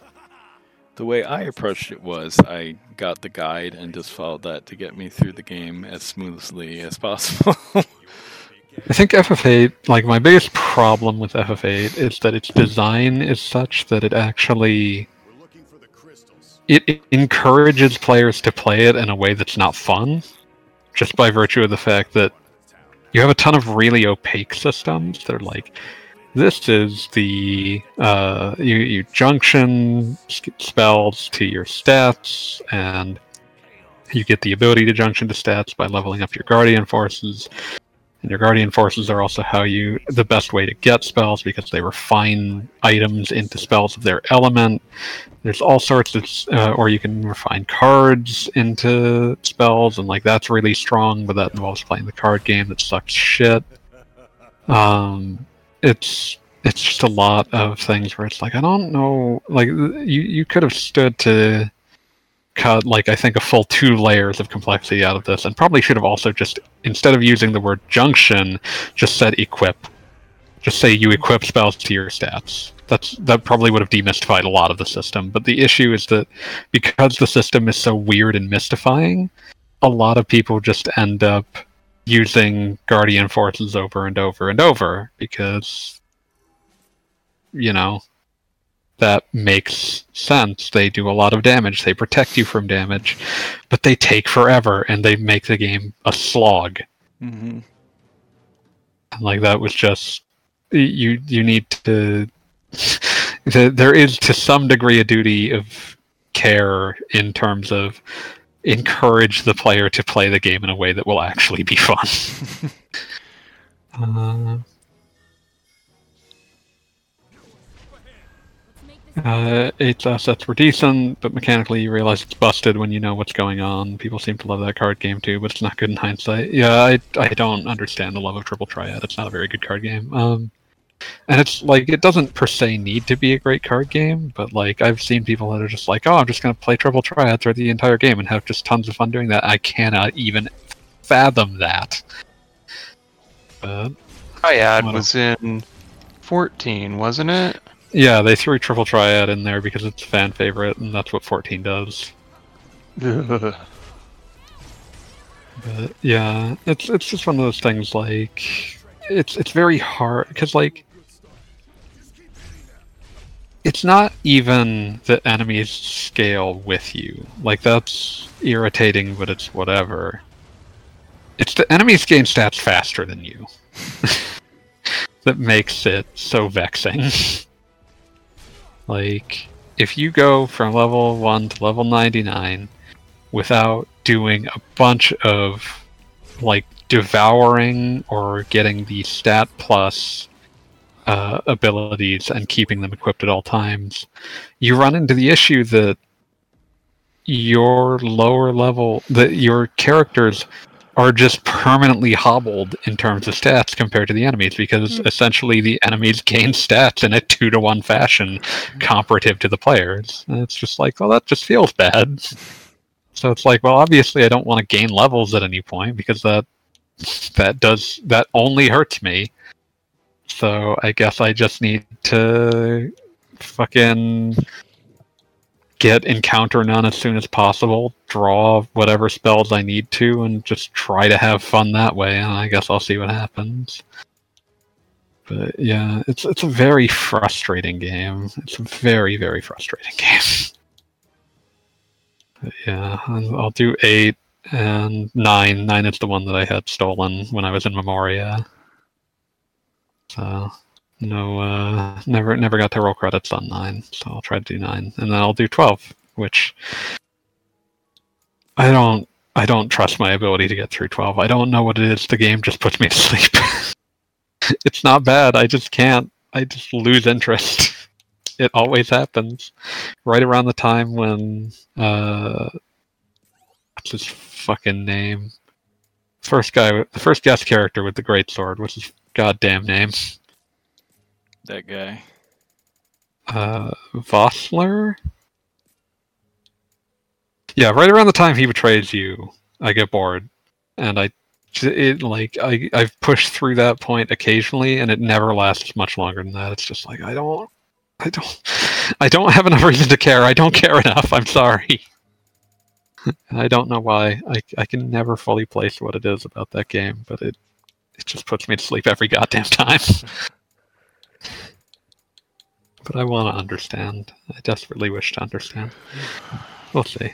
Um, but yeah, nation plans. We'll see what happens. Best laid plans. Um, see. Checking the Discord for any questions. Started some people talking about Gloomhaven. In the chat, Yes. uh, I think I know Wheel's answer to that one. What's the question? What games other than 8 have a high production value and maybe cool art assets but doesn't work for you mechanically? You're probably going to say 13 too, right? Uh, high production value. right out of I its think fucking it mouth. looks worse Ah. than, than the first game in the series. Okay. 13.2 is definitely a game that was sort of made out of reconstituted assets. Okay. So, I, the only nice thing I ever say about 13.2 is the soundtrack, which is a banger. Yeah. I know it's an awesome soundtrack. I still yeah, have it. games that just don't work for me mechanically. Like 12 might be one of them for me. Like I get how gambits work, I just don't find them interesting. uh, and there's just everything else. Like it's it's very well constructed, but it never really comes together for me. I it's not that I don't like 15. I have played some of it, but the combat didn't really click for me in that game for some reason. It's definitely compromised from what it was conceived as, which is a bit of a shame. I think that the world makes up for it, but it all depends upon what your priorities are. So I mean, it, it's a game I really enjoy playing until I get into a fight, and then I'm like, oh, okay. Yeah.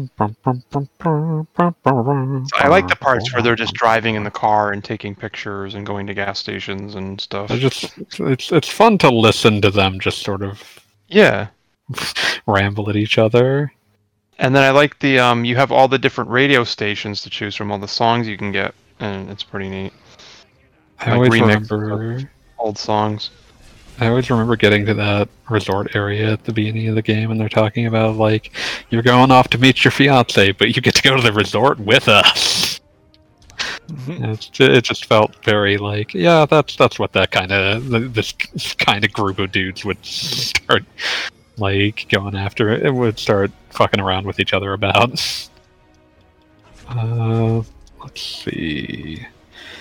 Budai brings up Legend of Dragoon. At the time, was pretty decent production wise, but not fond of it on its base merits. It's it's a really undercooked game. if anyone actually played Any Legend of Dragoon. Also, a Like, game is I it- don't think looks very nice. It was very high budget for what it was, so I understand Budai bringing it up. What were you saying, um, Joe? Is Legend of Dragoon fixed on PS5 or is it still glitched? I have not I- checked in. I assume it I- eventually got patched. I don't care. I don't fucking care. Why? You- I hope it's still bugged so people don't have to play it. Okay. Why would they have to play it just because it wasn't buggy? No, I just mean it prevents them from torturing themselves. That that's never stopped anyone. That's true.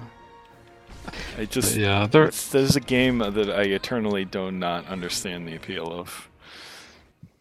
Uh, it helps a lot if you are exactly the right age to have been really into FF7 just after you were really into Power Rangers. See, I I would fit that demographic, and I still still think it's garbage. I didn't say it made it always work, but it helps. Okay. uh, because like the the dragoon shit is extremely like Power Rangers Tokusatsu transformation. Let's see. Legend of Mana is beautiful, but can't wrap my head around some of it. It's that's kind of the point. Oh, Yeah. speaking of the Legend of Mana, like re-release came out after Trials of Mana. They're still they're still beating on Mana, Oh yeah, you're right. My bad. My bad. even if it's probably the most interesting game in the series. Yeah, that's a It's game- definitely that's a game that you you don't really want to play necessarily. I know this is sound weird. It's a game you don't want to you want to play like something you don't necessarily plan on beating. If that makes any sense. it's a game to drink in, but not necessarily to go at with a concerted like I need to finish this. Yeah. Uh, it's it's very much a, the kind of game that I feel the philosophy of like you don't owe the game reaching its ending. Just like eat as much Legend of Mana as you have space for, and that's probably the best way to approach it. You'll get the most joy from it. Yeah.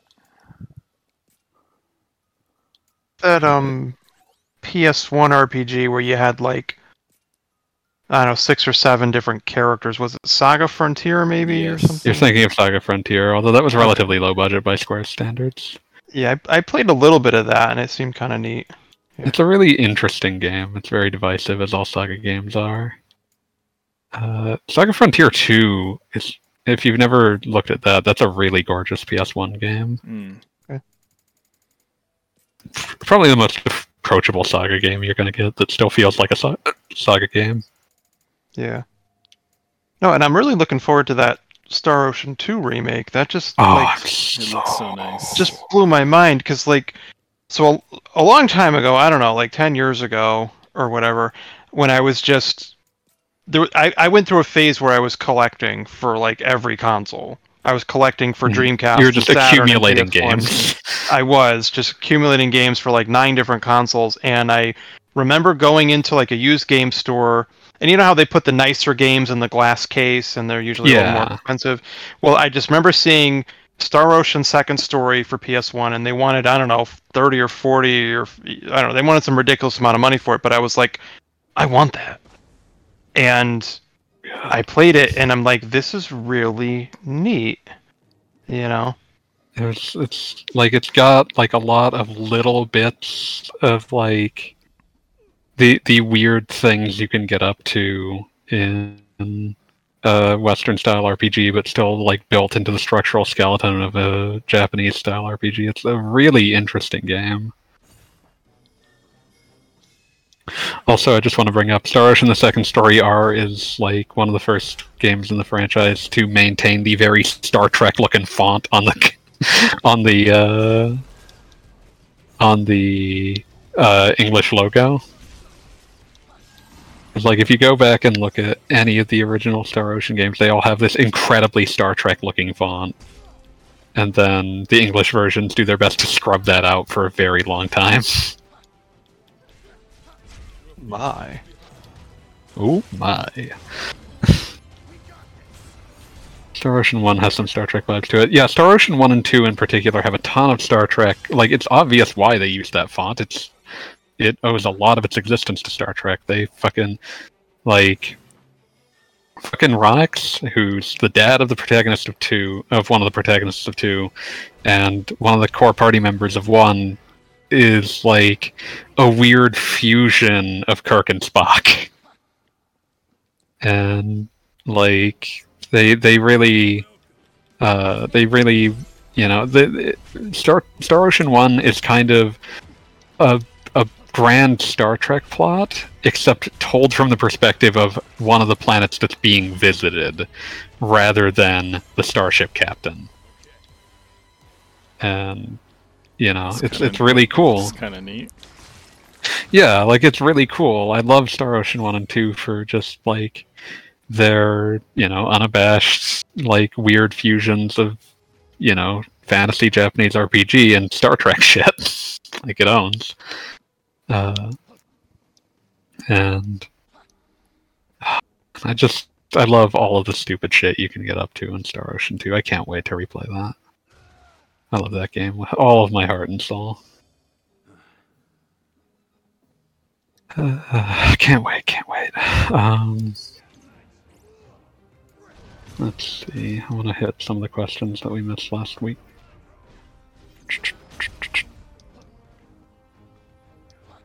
Okay.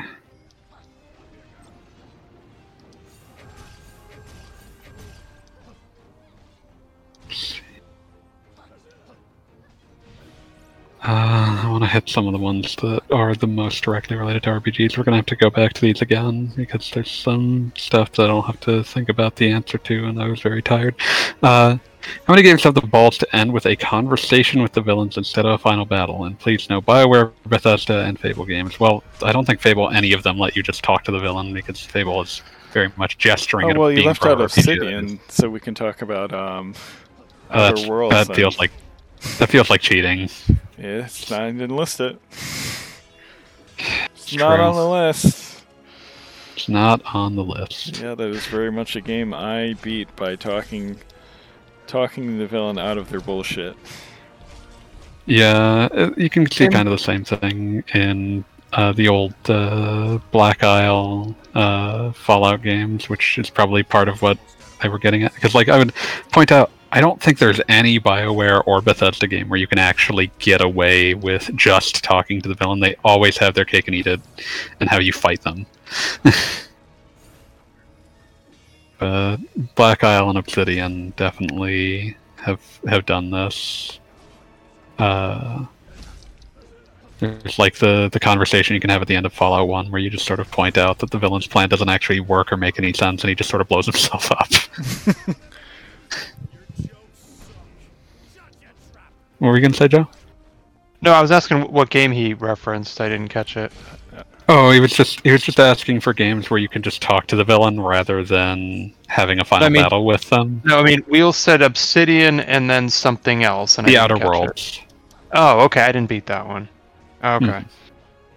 Um, no, I remember in Fallout Three, there was like a computer that you could talk to, and I talked him into blowing himself up. Yeah. Yeah, that- but that's Beth Soft. So. Yeah. That's that about sums up my opinion of that game. Wanting to blow up my computer. Yeah, it's really only Black Isle and Obsidian that have ever really let you do this, and games that are inspired by them. So, like, I think there are some indie RPGs that are more recent that let you do this kind of thing. But in AAA space, it's really hard to get someone to uh, accept that idea. I think the closest thing I can think of to this is Deus Ex Human Revolution doesn't really have a final boss and the closest thing to it is a conversation where you're sort of talking to the guy who made the who, who really like created the augmentations around that and you're having like a really like a conversation where you're trying to be persuasive to him and like it goes into the like boss dialogue system that they set up for that game that I thought was kind of neat. And it still has one of my favorite reactions that I've that you can get in a game uh, where if you use the bio augmentation that uh, allows you to like breeze through conversations in most other parts of the game because it just like blasts pheromones out into the uh, uh, out into the atmosphere to make you more agreeable to the person you're talking to. He'll just uh, say that he knows what you're doing and call you a sociopath for trying it. Nice. Uh, but yeah, Human Revolution, uh, the vanilla release really bungled the other bosses, but that final confrontation that is basically only uh, a uh, a conversation is really good, actually.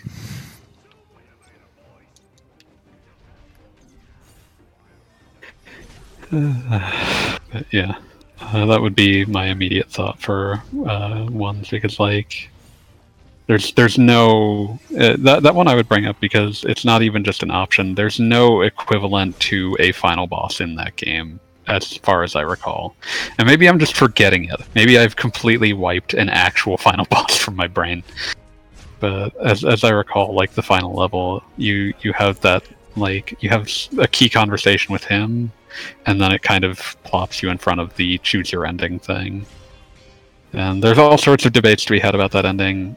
I think that that ending is probably unfinished, but at the same time, I think it's honestly better than a lot of unfinished endings by virtue of the fact that it really doesn't give you anything. It just gives you the philosophy of the ending you chose and no information about what that may have actually led to.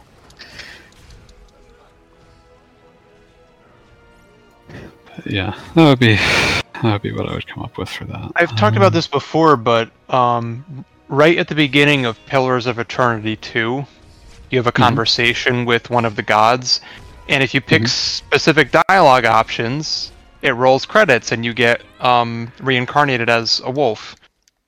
and that's it. the game ends. Yeah, You refuse to do the quest, and she said, "Okay, you're going back to the back to the wheel, and you reincarnate as an animal." Yeah, I'm always I'm always a fan of any time that a game has a choice at the beginning where one of the options is to simply not take part.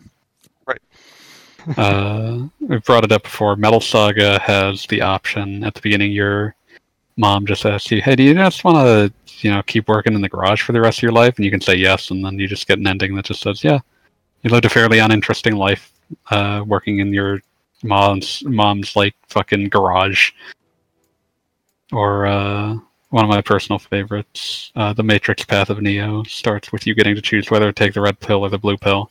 Oh, If you take the if you take the blue pill, you just you just immediately came over. Like fucking Morpheus just gets really disappointed. and He's like, "Well, that's your choice," and then you just immediate game over. Matrix Path of Neo is actually surprisingly good. Did, did you see the episode of The Office when Jim pranks Dwight, tries to make him think he's in the Matrix, and Hank, the security guard, is Morpheus, and but then oh, God, then yeah, Dwight picks the blue pill, and Jim's like looks over to Pam. He's like, "I had a whole day planned. I spent so much money on this. I got so many people roped into this, and he picked the blue pill." That's great. That was when the, when like half the joke would be just like Dwight short circuiting a fucking prank by virtue of just being so baffling in terms of his mental makeup, unpredictable. Yep. Uh, Budai says Star Ocean Five was better than it gets credit for. I agree. I think it was pretty good. Was that integrity and faithlessness? Yeah, that's integrity and faithlessness. I didn't play that one. That's pretty good. It's not amazing, but, it's pretty good. but people liked um was there a positive consensus on the l- newest Divine one Force. People seem to Yeah. like Divine Force. I still need to get around to it. okay I've played a few hours of it, and I liked what I played. I just, you know, Yeah. it's very hard I've for me to play it- PS5 games. Yeah i've seen it on sale a bunch of times and it's on every platform but like i just i didn't pick it up yet and Mhm. yeah and then the, the other one. I, I didn't get around to playing yet I, I wanted to pick up soul hackers 2 because i did have it on game pass but then i got rid of game pass and now i'm like gee maybe i should just buy it yeah yeah.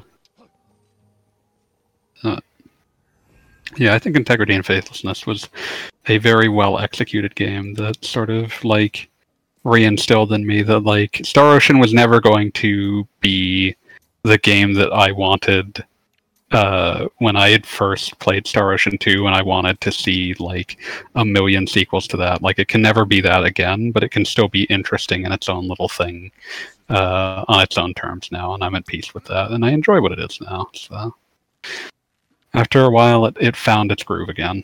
It's a different groove than I would have necessarily wanted, but I think it's good. Good.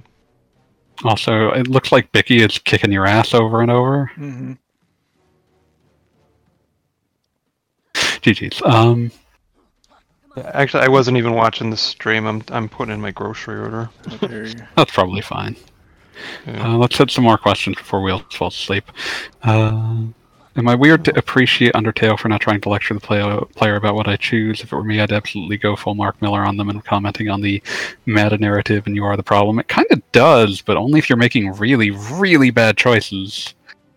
Uh, like the the entire nature of a of a run where you kill everything ends up being the game sort of like it, it's just not as overt as just saying wow what a fucker but it is very much like it, it's sort of questioning the player's motivations about like why are you doing this? What what are you getting out of this?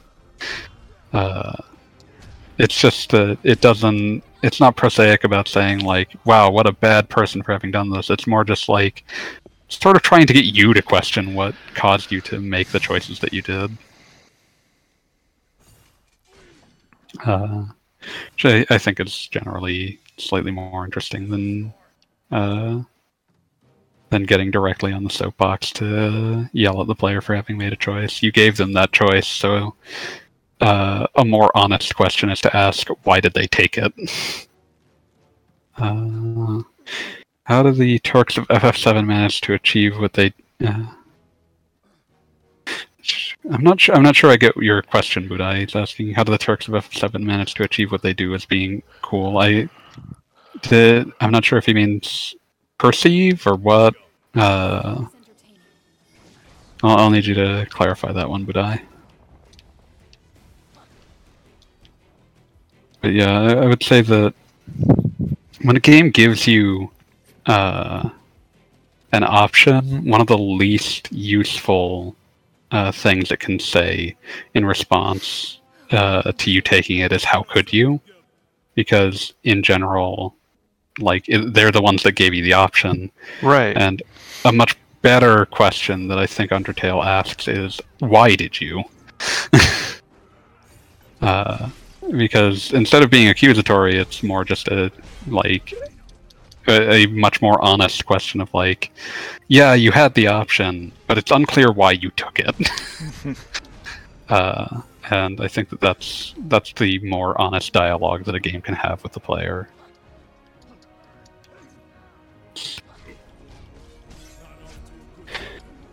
Okay, that's it. Uh, these other questions are going to be a bit long to answer, so we're going to shunt them back one more week, and we're going to hit one or two questions in the big question list to follow on from our uh, New Year's resolutions, and then probably probably go to bed because I think Wheels' gameplay is being affected by being tired. No. Well, I'm well, being, I'm being we're, we're giving we are giving you the benefit of doubt. Yeah. giving No. you we're giving you an out. Don't. This pirate is kicking my ass. You love BK. Mother- Um, motherfucker. Can't QuickTime event me without giving me a QuickTime event prompt. It's bullshit. Time events never went away. They just stopped telling you what to press and when.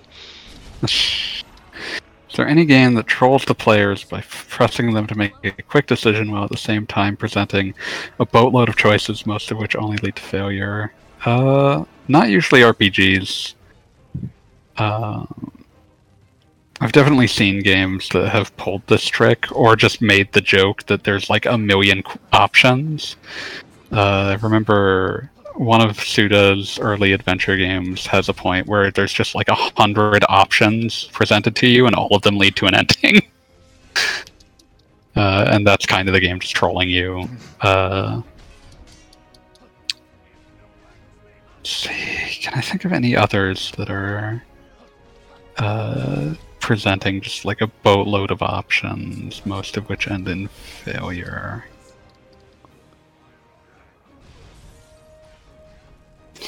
There's a lot of. Uh, like you, you- you're looking for things that are heavily reactive at that point. Uh, Like I said, a lot of this- really expects you to make a quick choice. Budai says. trying to remember which choice Budai is thinking of. Uh,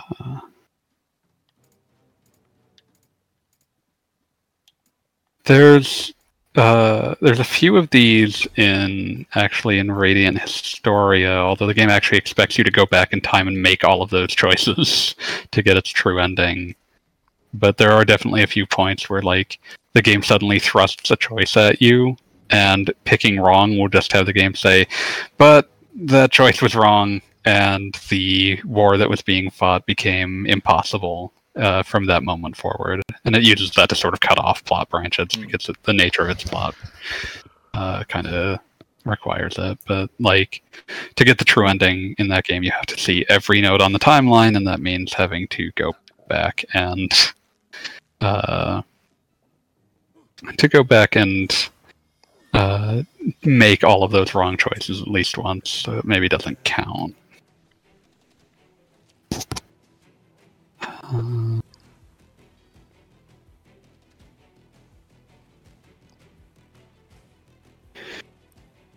You could make an argument that there are aspects of this within the tact the original tactics ogre uh, let us cling together where there's a lot of stuff that like the, those choices don't end in per se failure but there's a lot of unintended consequences and horrible deaths that will follow any choice in tactics ogre Hmm.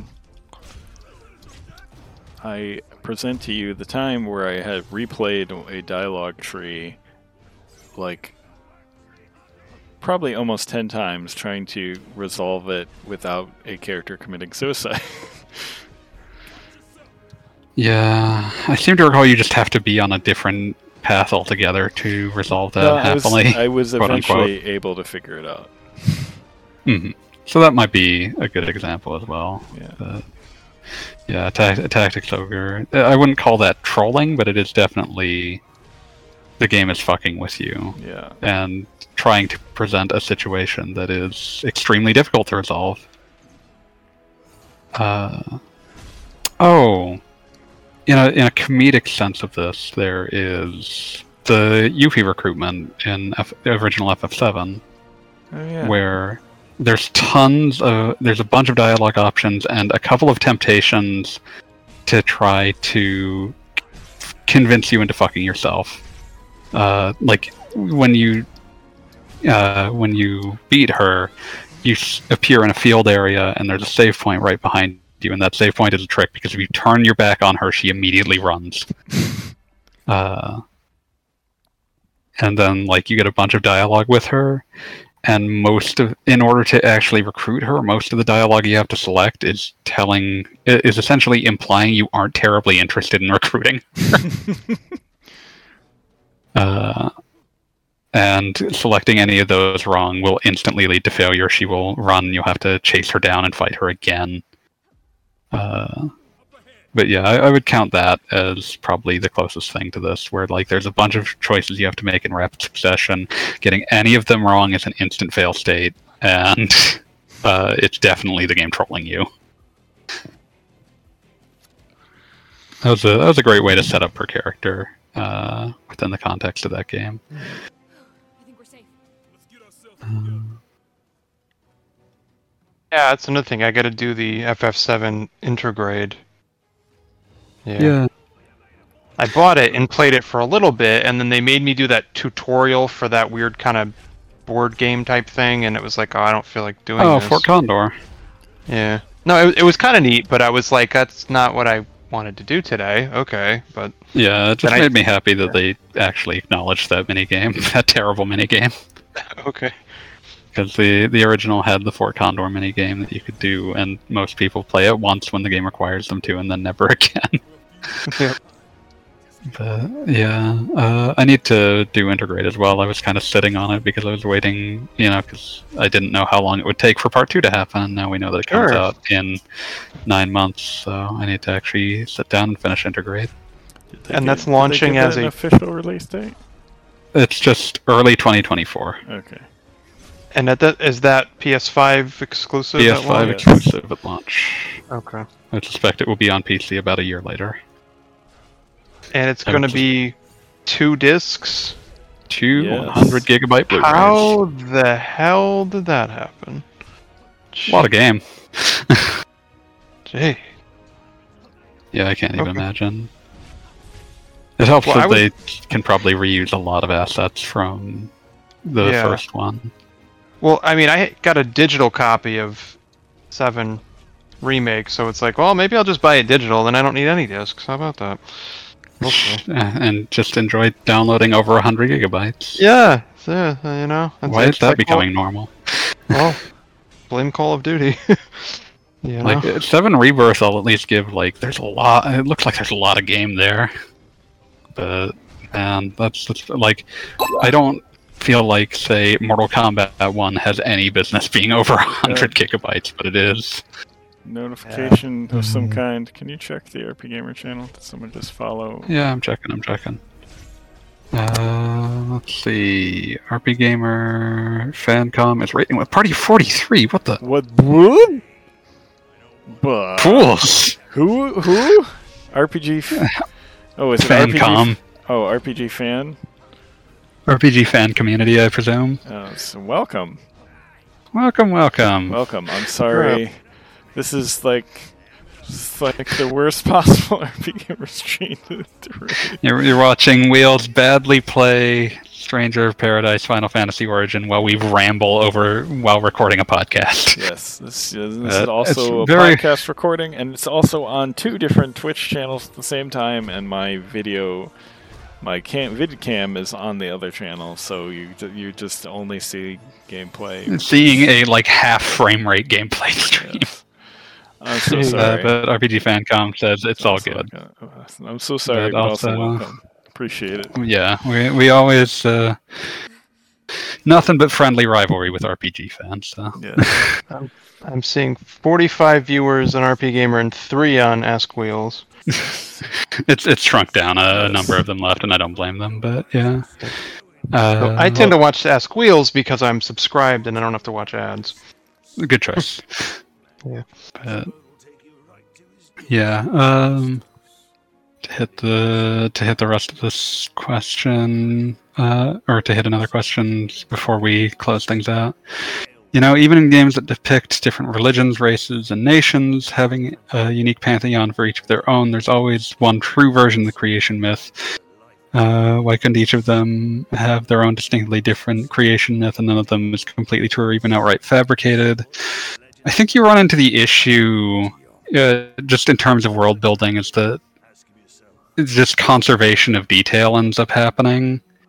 So you end up with this idea of like, if you put a lot of emphasis on the various religions and like pantheons that cultures follow, you inevitably end up running into sort of two options. You've got the everyone like there's one religion that essentially is united around the world or you have the option of there's a bunch of religions but if we're going to give enough space in the story to actually flesh some of them out you kind of run into well now the story sort of has to be about this uh, to some greater or lesser extent. At least it needs to build make up a significant uh, quest chain, even if it's not the main story, and thus, because RPG writers often don't have a sense of restraint, now you need to like, well, if we talked about all these gods, surely some players want to fight them, and that inevitably makes a central creation myth true. Oh man, Or at Audience of the least true Elf. enough. That's that's it's cool. This game rules. do you do you remember who the Dark Elf is in FF1? Vaguely. His name's Astos. Vaguely. Surely you remember Astos. I do. Uh, yeah. Um, Budai asks, how much do you think Nintendo or early companies push or leaned on players' guides needing to exist back then?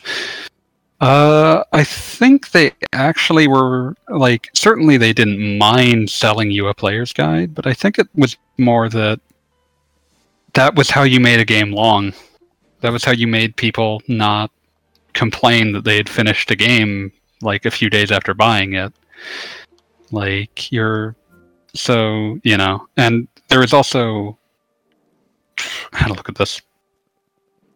You're at least going back to say, you know, Tower of Druaga was a is, is the easy thing to point to.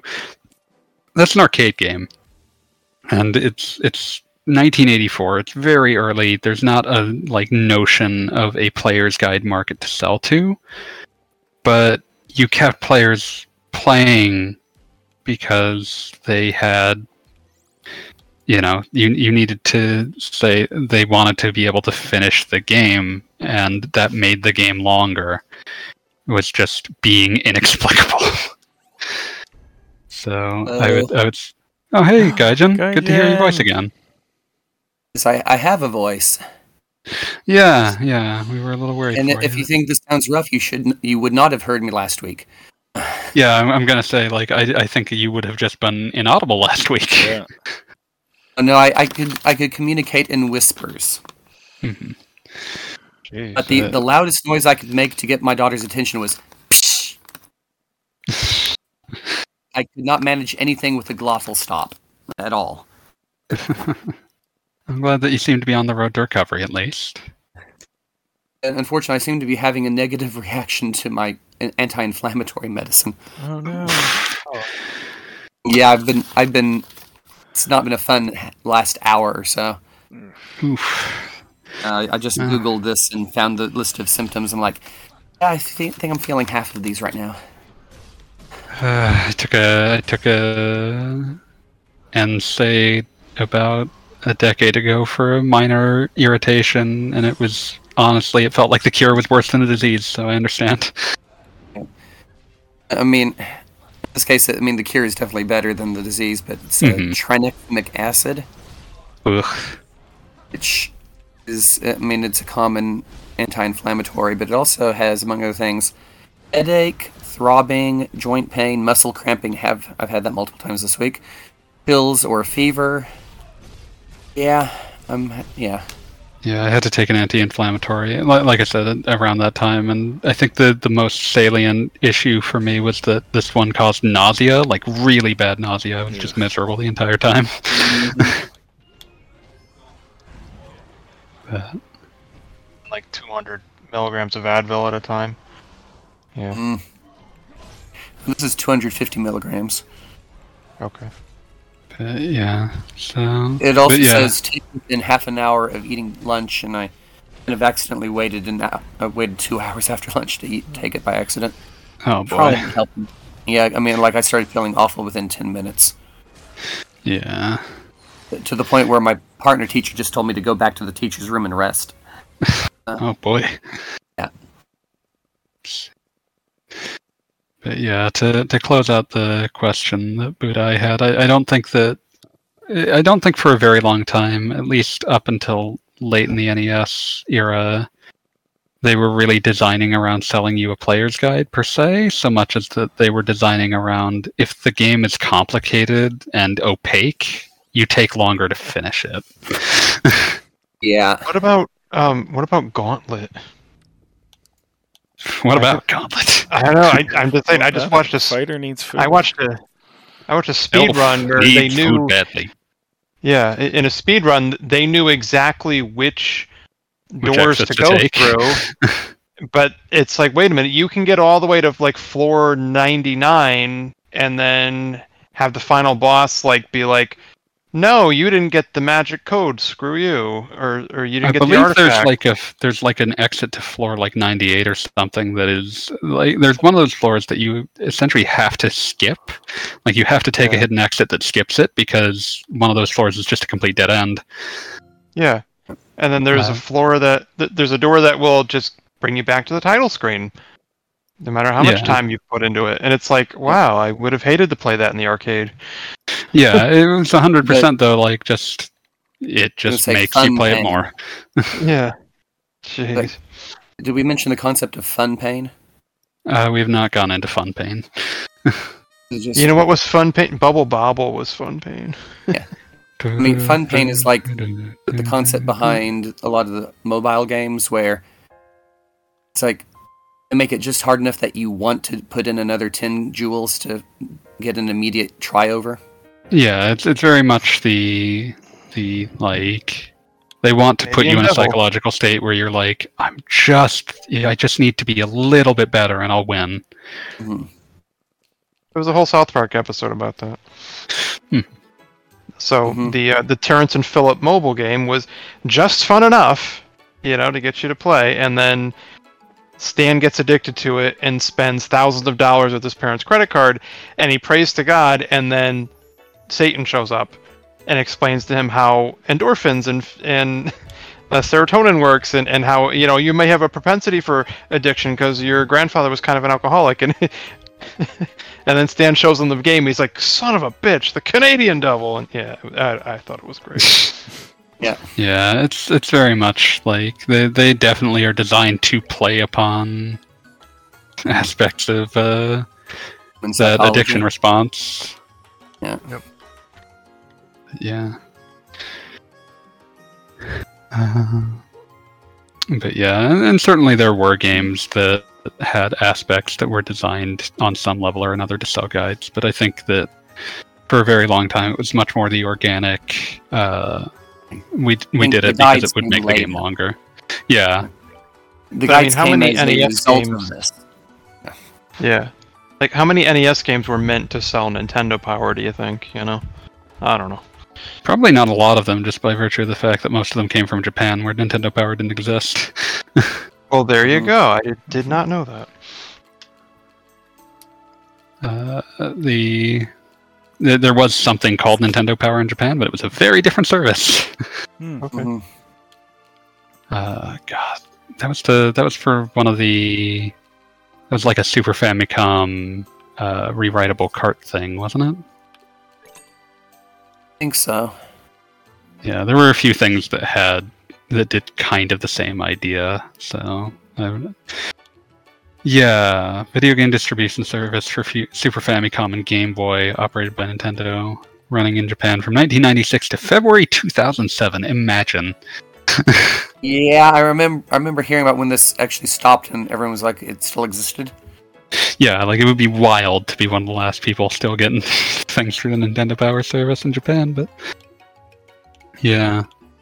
Uh you would you would buy like a cartridge that had rewritable memory, and then you would take it to a store with a Nintendo Power kiosk, and then you would uh, pay a lower fee than like for buying a specific cartridge, and it would have a bunch of options for things to copy onto your rewritable cartridge. And the store would provide you a printed copy of the manual. Is that kind of how RPG Maker worked on SNES?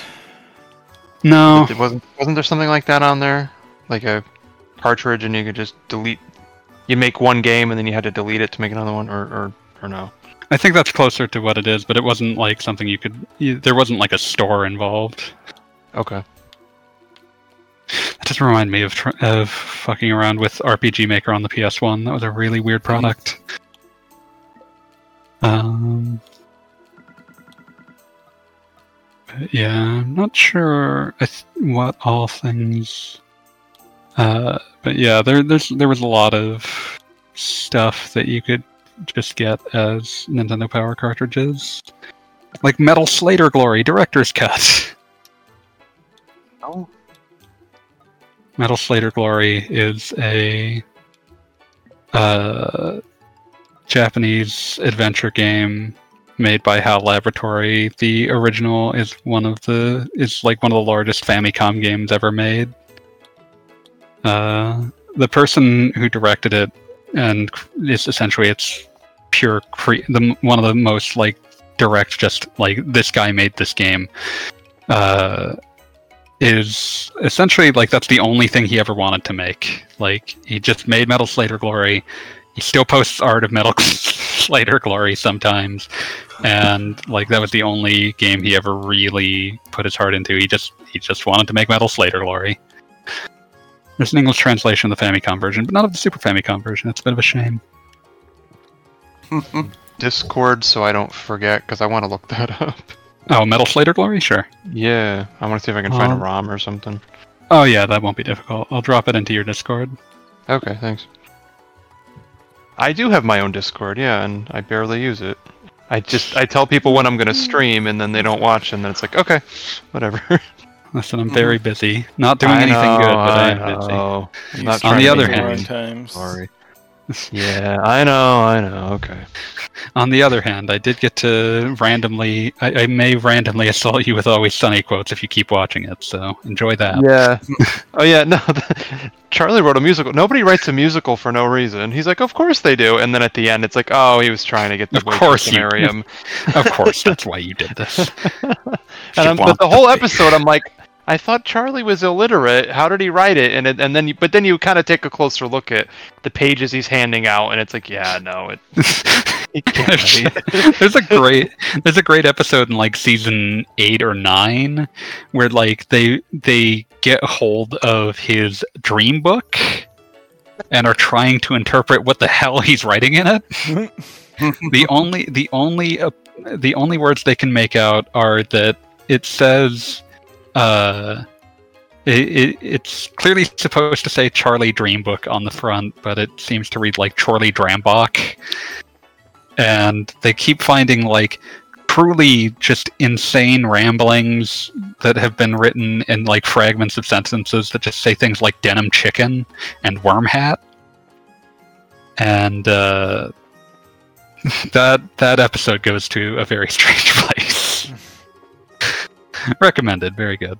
Um, I think we need to wrap things up, though. It is. yeah, we do definitely need to wrap things late. up. So yeah, Alright. let's let's uh, let's start hitting the hay. Uh, Gaijin, you're just in time to tell us about princesses, as long as your voice will allow it.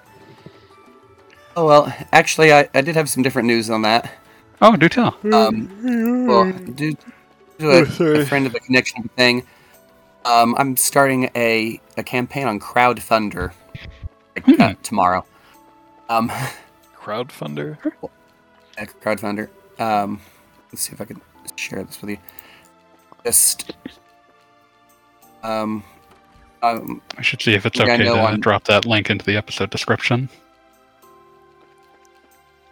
yeah, I'm uh, I was on Twitter with um, a person who does uh, related tabletop stuff. Mhm. She's running a campaign right now, and so she put me in touch with the people who run the site because they're doing a young adult fiction uh, crowdfunder campaign next in July. That's cool. Yeah. Cool. So yeah, we'll have to see if we if it's okay for us to put that uh, URL into the episode description. Can't imagine it would be a problem. Be. I've, I've already chatted with Paz about occasionally mentioning it in the Discord. Okay, excellent. So yeah, uh, if if you want to support uh, support, you know, good young adult books being written by a dear friend, you know, Yeah, this is mostly to help um, for the art, the cover art. You know, it's because it's non-trivial expense.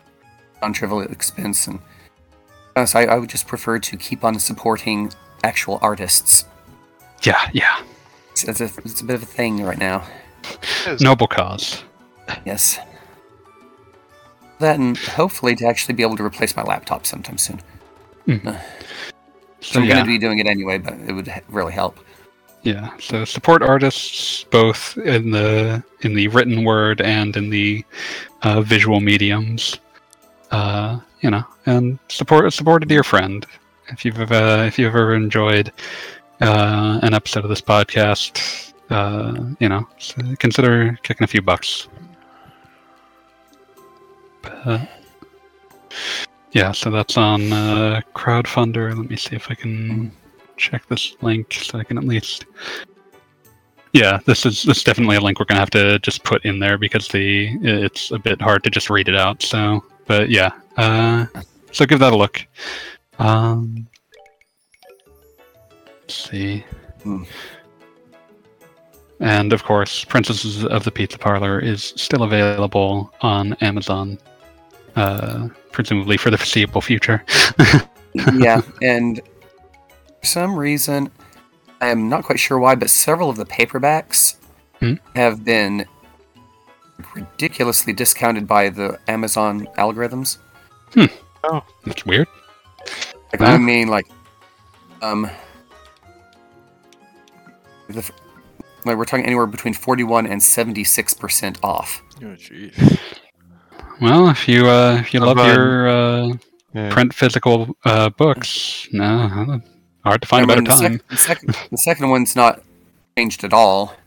Hmm. First one's forty-one percent off, and uh, third one is sixty-nine percent, and fourth one is actually literally seventy-six percent discounted. It Yeah. actually Like- is, they're charging less than the print cost at this moment. Yeah, So, one one you have wonders any what's say going on. in any of it, or I have no Like- say in this. I just set the initial price, and the algorithm Okay. bumps it Amazon up or does down. what it does. but then that cuts into your profits, then, right?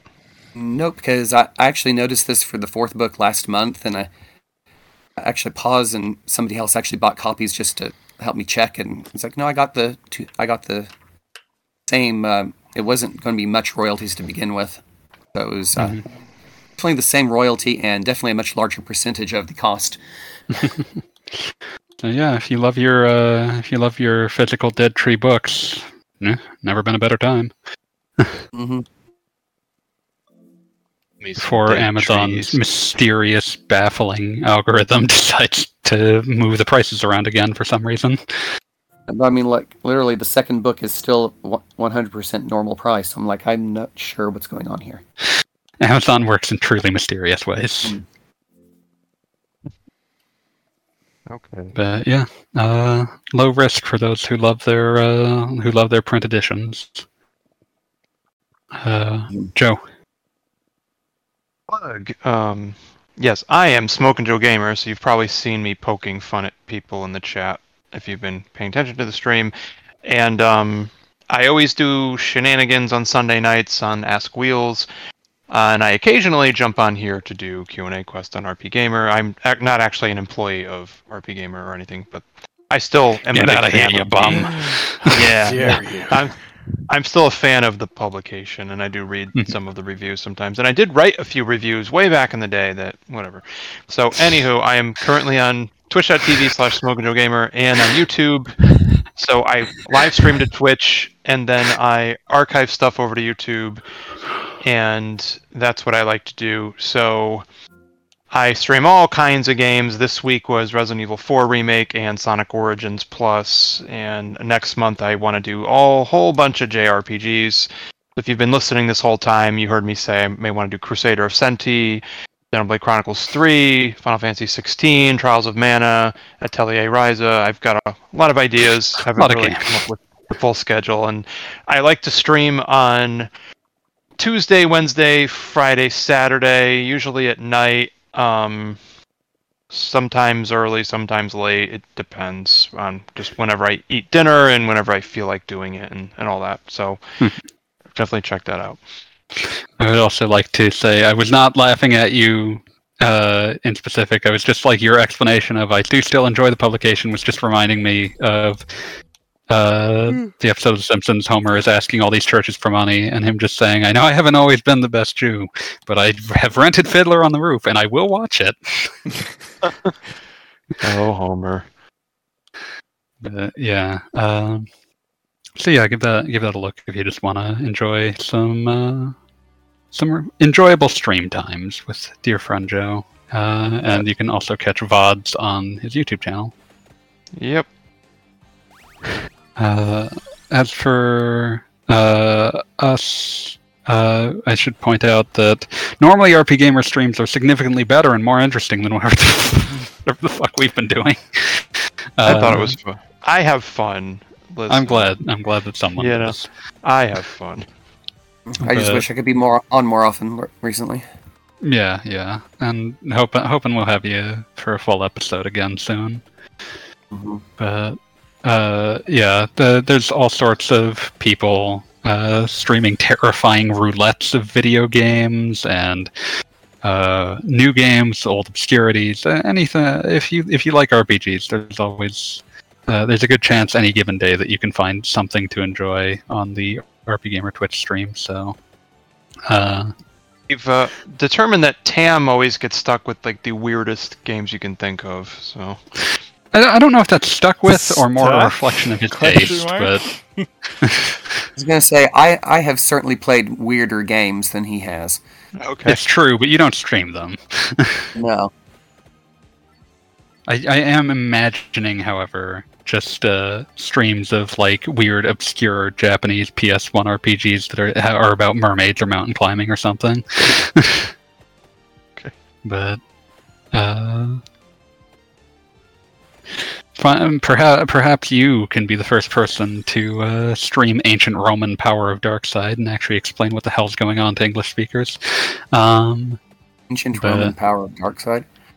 infamously shitty PS1 RPG. Um, Okay, I'm gonna have to I've find been- that at some point. I have been meaning to stream um Crud. that Cho Aniki game you somebody Oh, referenced no. a while back. Uh, there's, there's there are No. so many Choanikis. You could be talking Okay. about so many. Oh, I'm sorry. Could be well, talking the one about- with the, the the guy with no shirt wearing the Viking hat flying sideways and shooting. like- That doesn't narrow it down even slightly. That's all of them.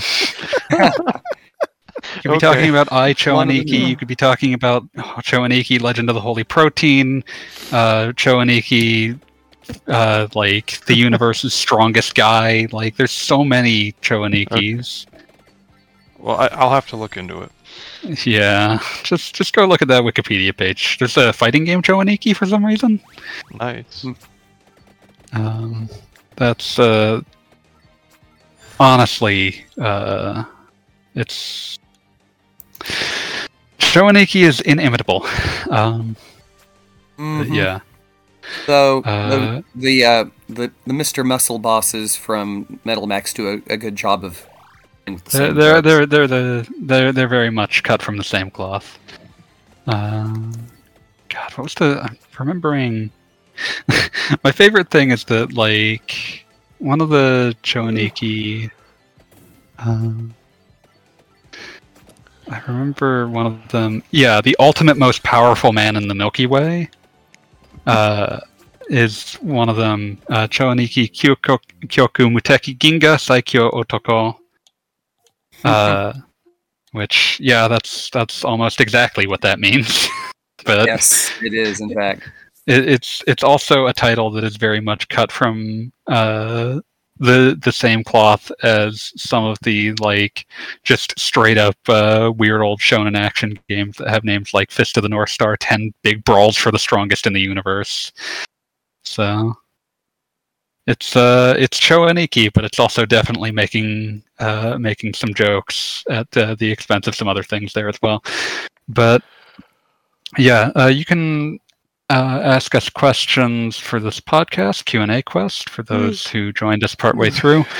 Uh, you can ask us questions by either leaving them underneath this, uh, underneath the comments section on RPGamer, or you can ask them via the Discord, uh, or if you catch us when we're recording, which is typically midnight Eastern, uh, 9 p.m. Pacific, uh, on until Wheels is falling asleep every Thursday. Uh, you can. Uh, sorry, my brain is failing me. Uh, you can uh, ask them in the chat of the uh, actual uh, Twitch streams, either on twitch.tv slash askwheels or twitch.tv slash rpgamer, which we stream to both. Uh, we also stream uh, a uh, variety stream show on Sundays at 9 p.m. Pacific, midnight Eastern, uh, that we just call Shenanigans, and currently that is splitting time between uh, trying to persuade Wheels to play Falcom games more consistently while uh, playing Street Fighter. So that's uh, those are always a good time if you for if you enjoy us just sort of yelling at each other and me talking over everyone. So uh, yeah, maybe give that a look. Uh, if you want to ask us questions, again, you can ask them in the comments section or in the RPG Gamer Discord in the podcast section. Want to give a big shout out to uh, RPG fan uh, com for you know invading us partway through this. Uh, a big shout out to Budai for asking us questions. As yeah, actually, go check uh, out rpgfan.com if you've never been there. It's a yeah, if you, if you like RPGamer, you probably like them too. uh, and uh, a little inside also- baseball. The rivalry doesn't actually exist for fun. it's all just fun. Yes. Uh, but let's see, and I also wanted to shout out uh, Fireminer for providing us with many of these questions that we have uh, made use of, as well as uh, first time I've seen them in the chat for Q and A quest. Uh, Jay Kalai for keeping us company early in the stream. Ton of fun. So yeah, uh, ask us questions or don't, or uh, also join the Discord community. Even if you don't want to ask us questions, it's a really nice community. Uh, you can get an invite by going to the community tab of rpgamer.com. But otherwise, I think it's time we said goodbye. So see you, Space Cowboys. See ya.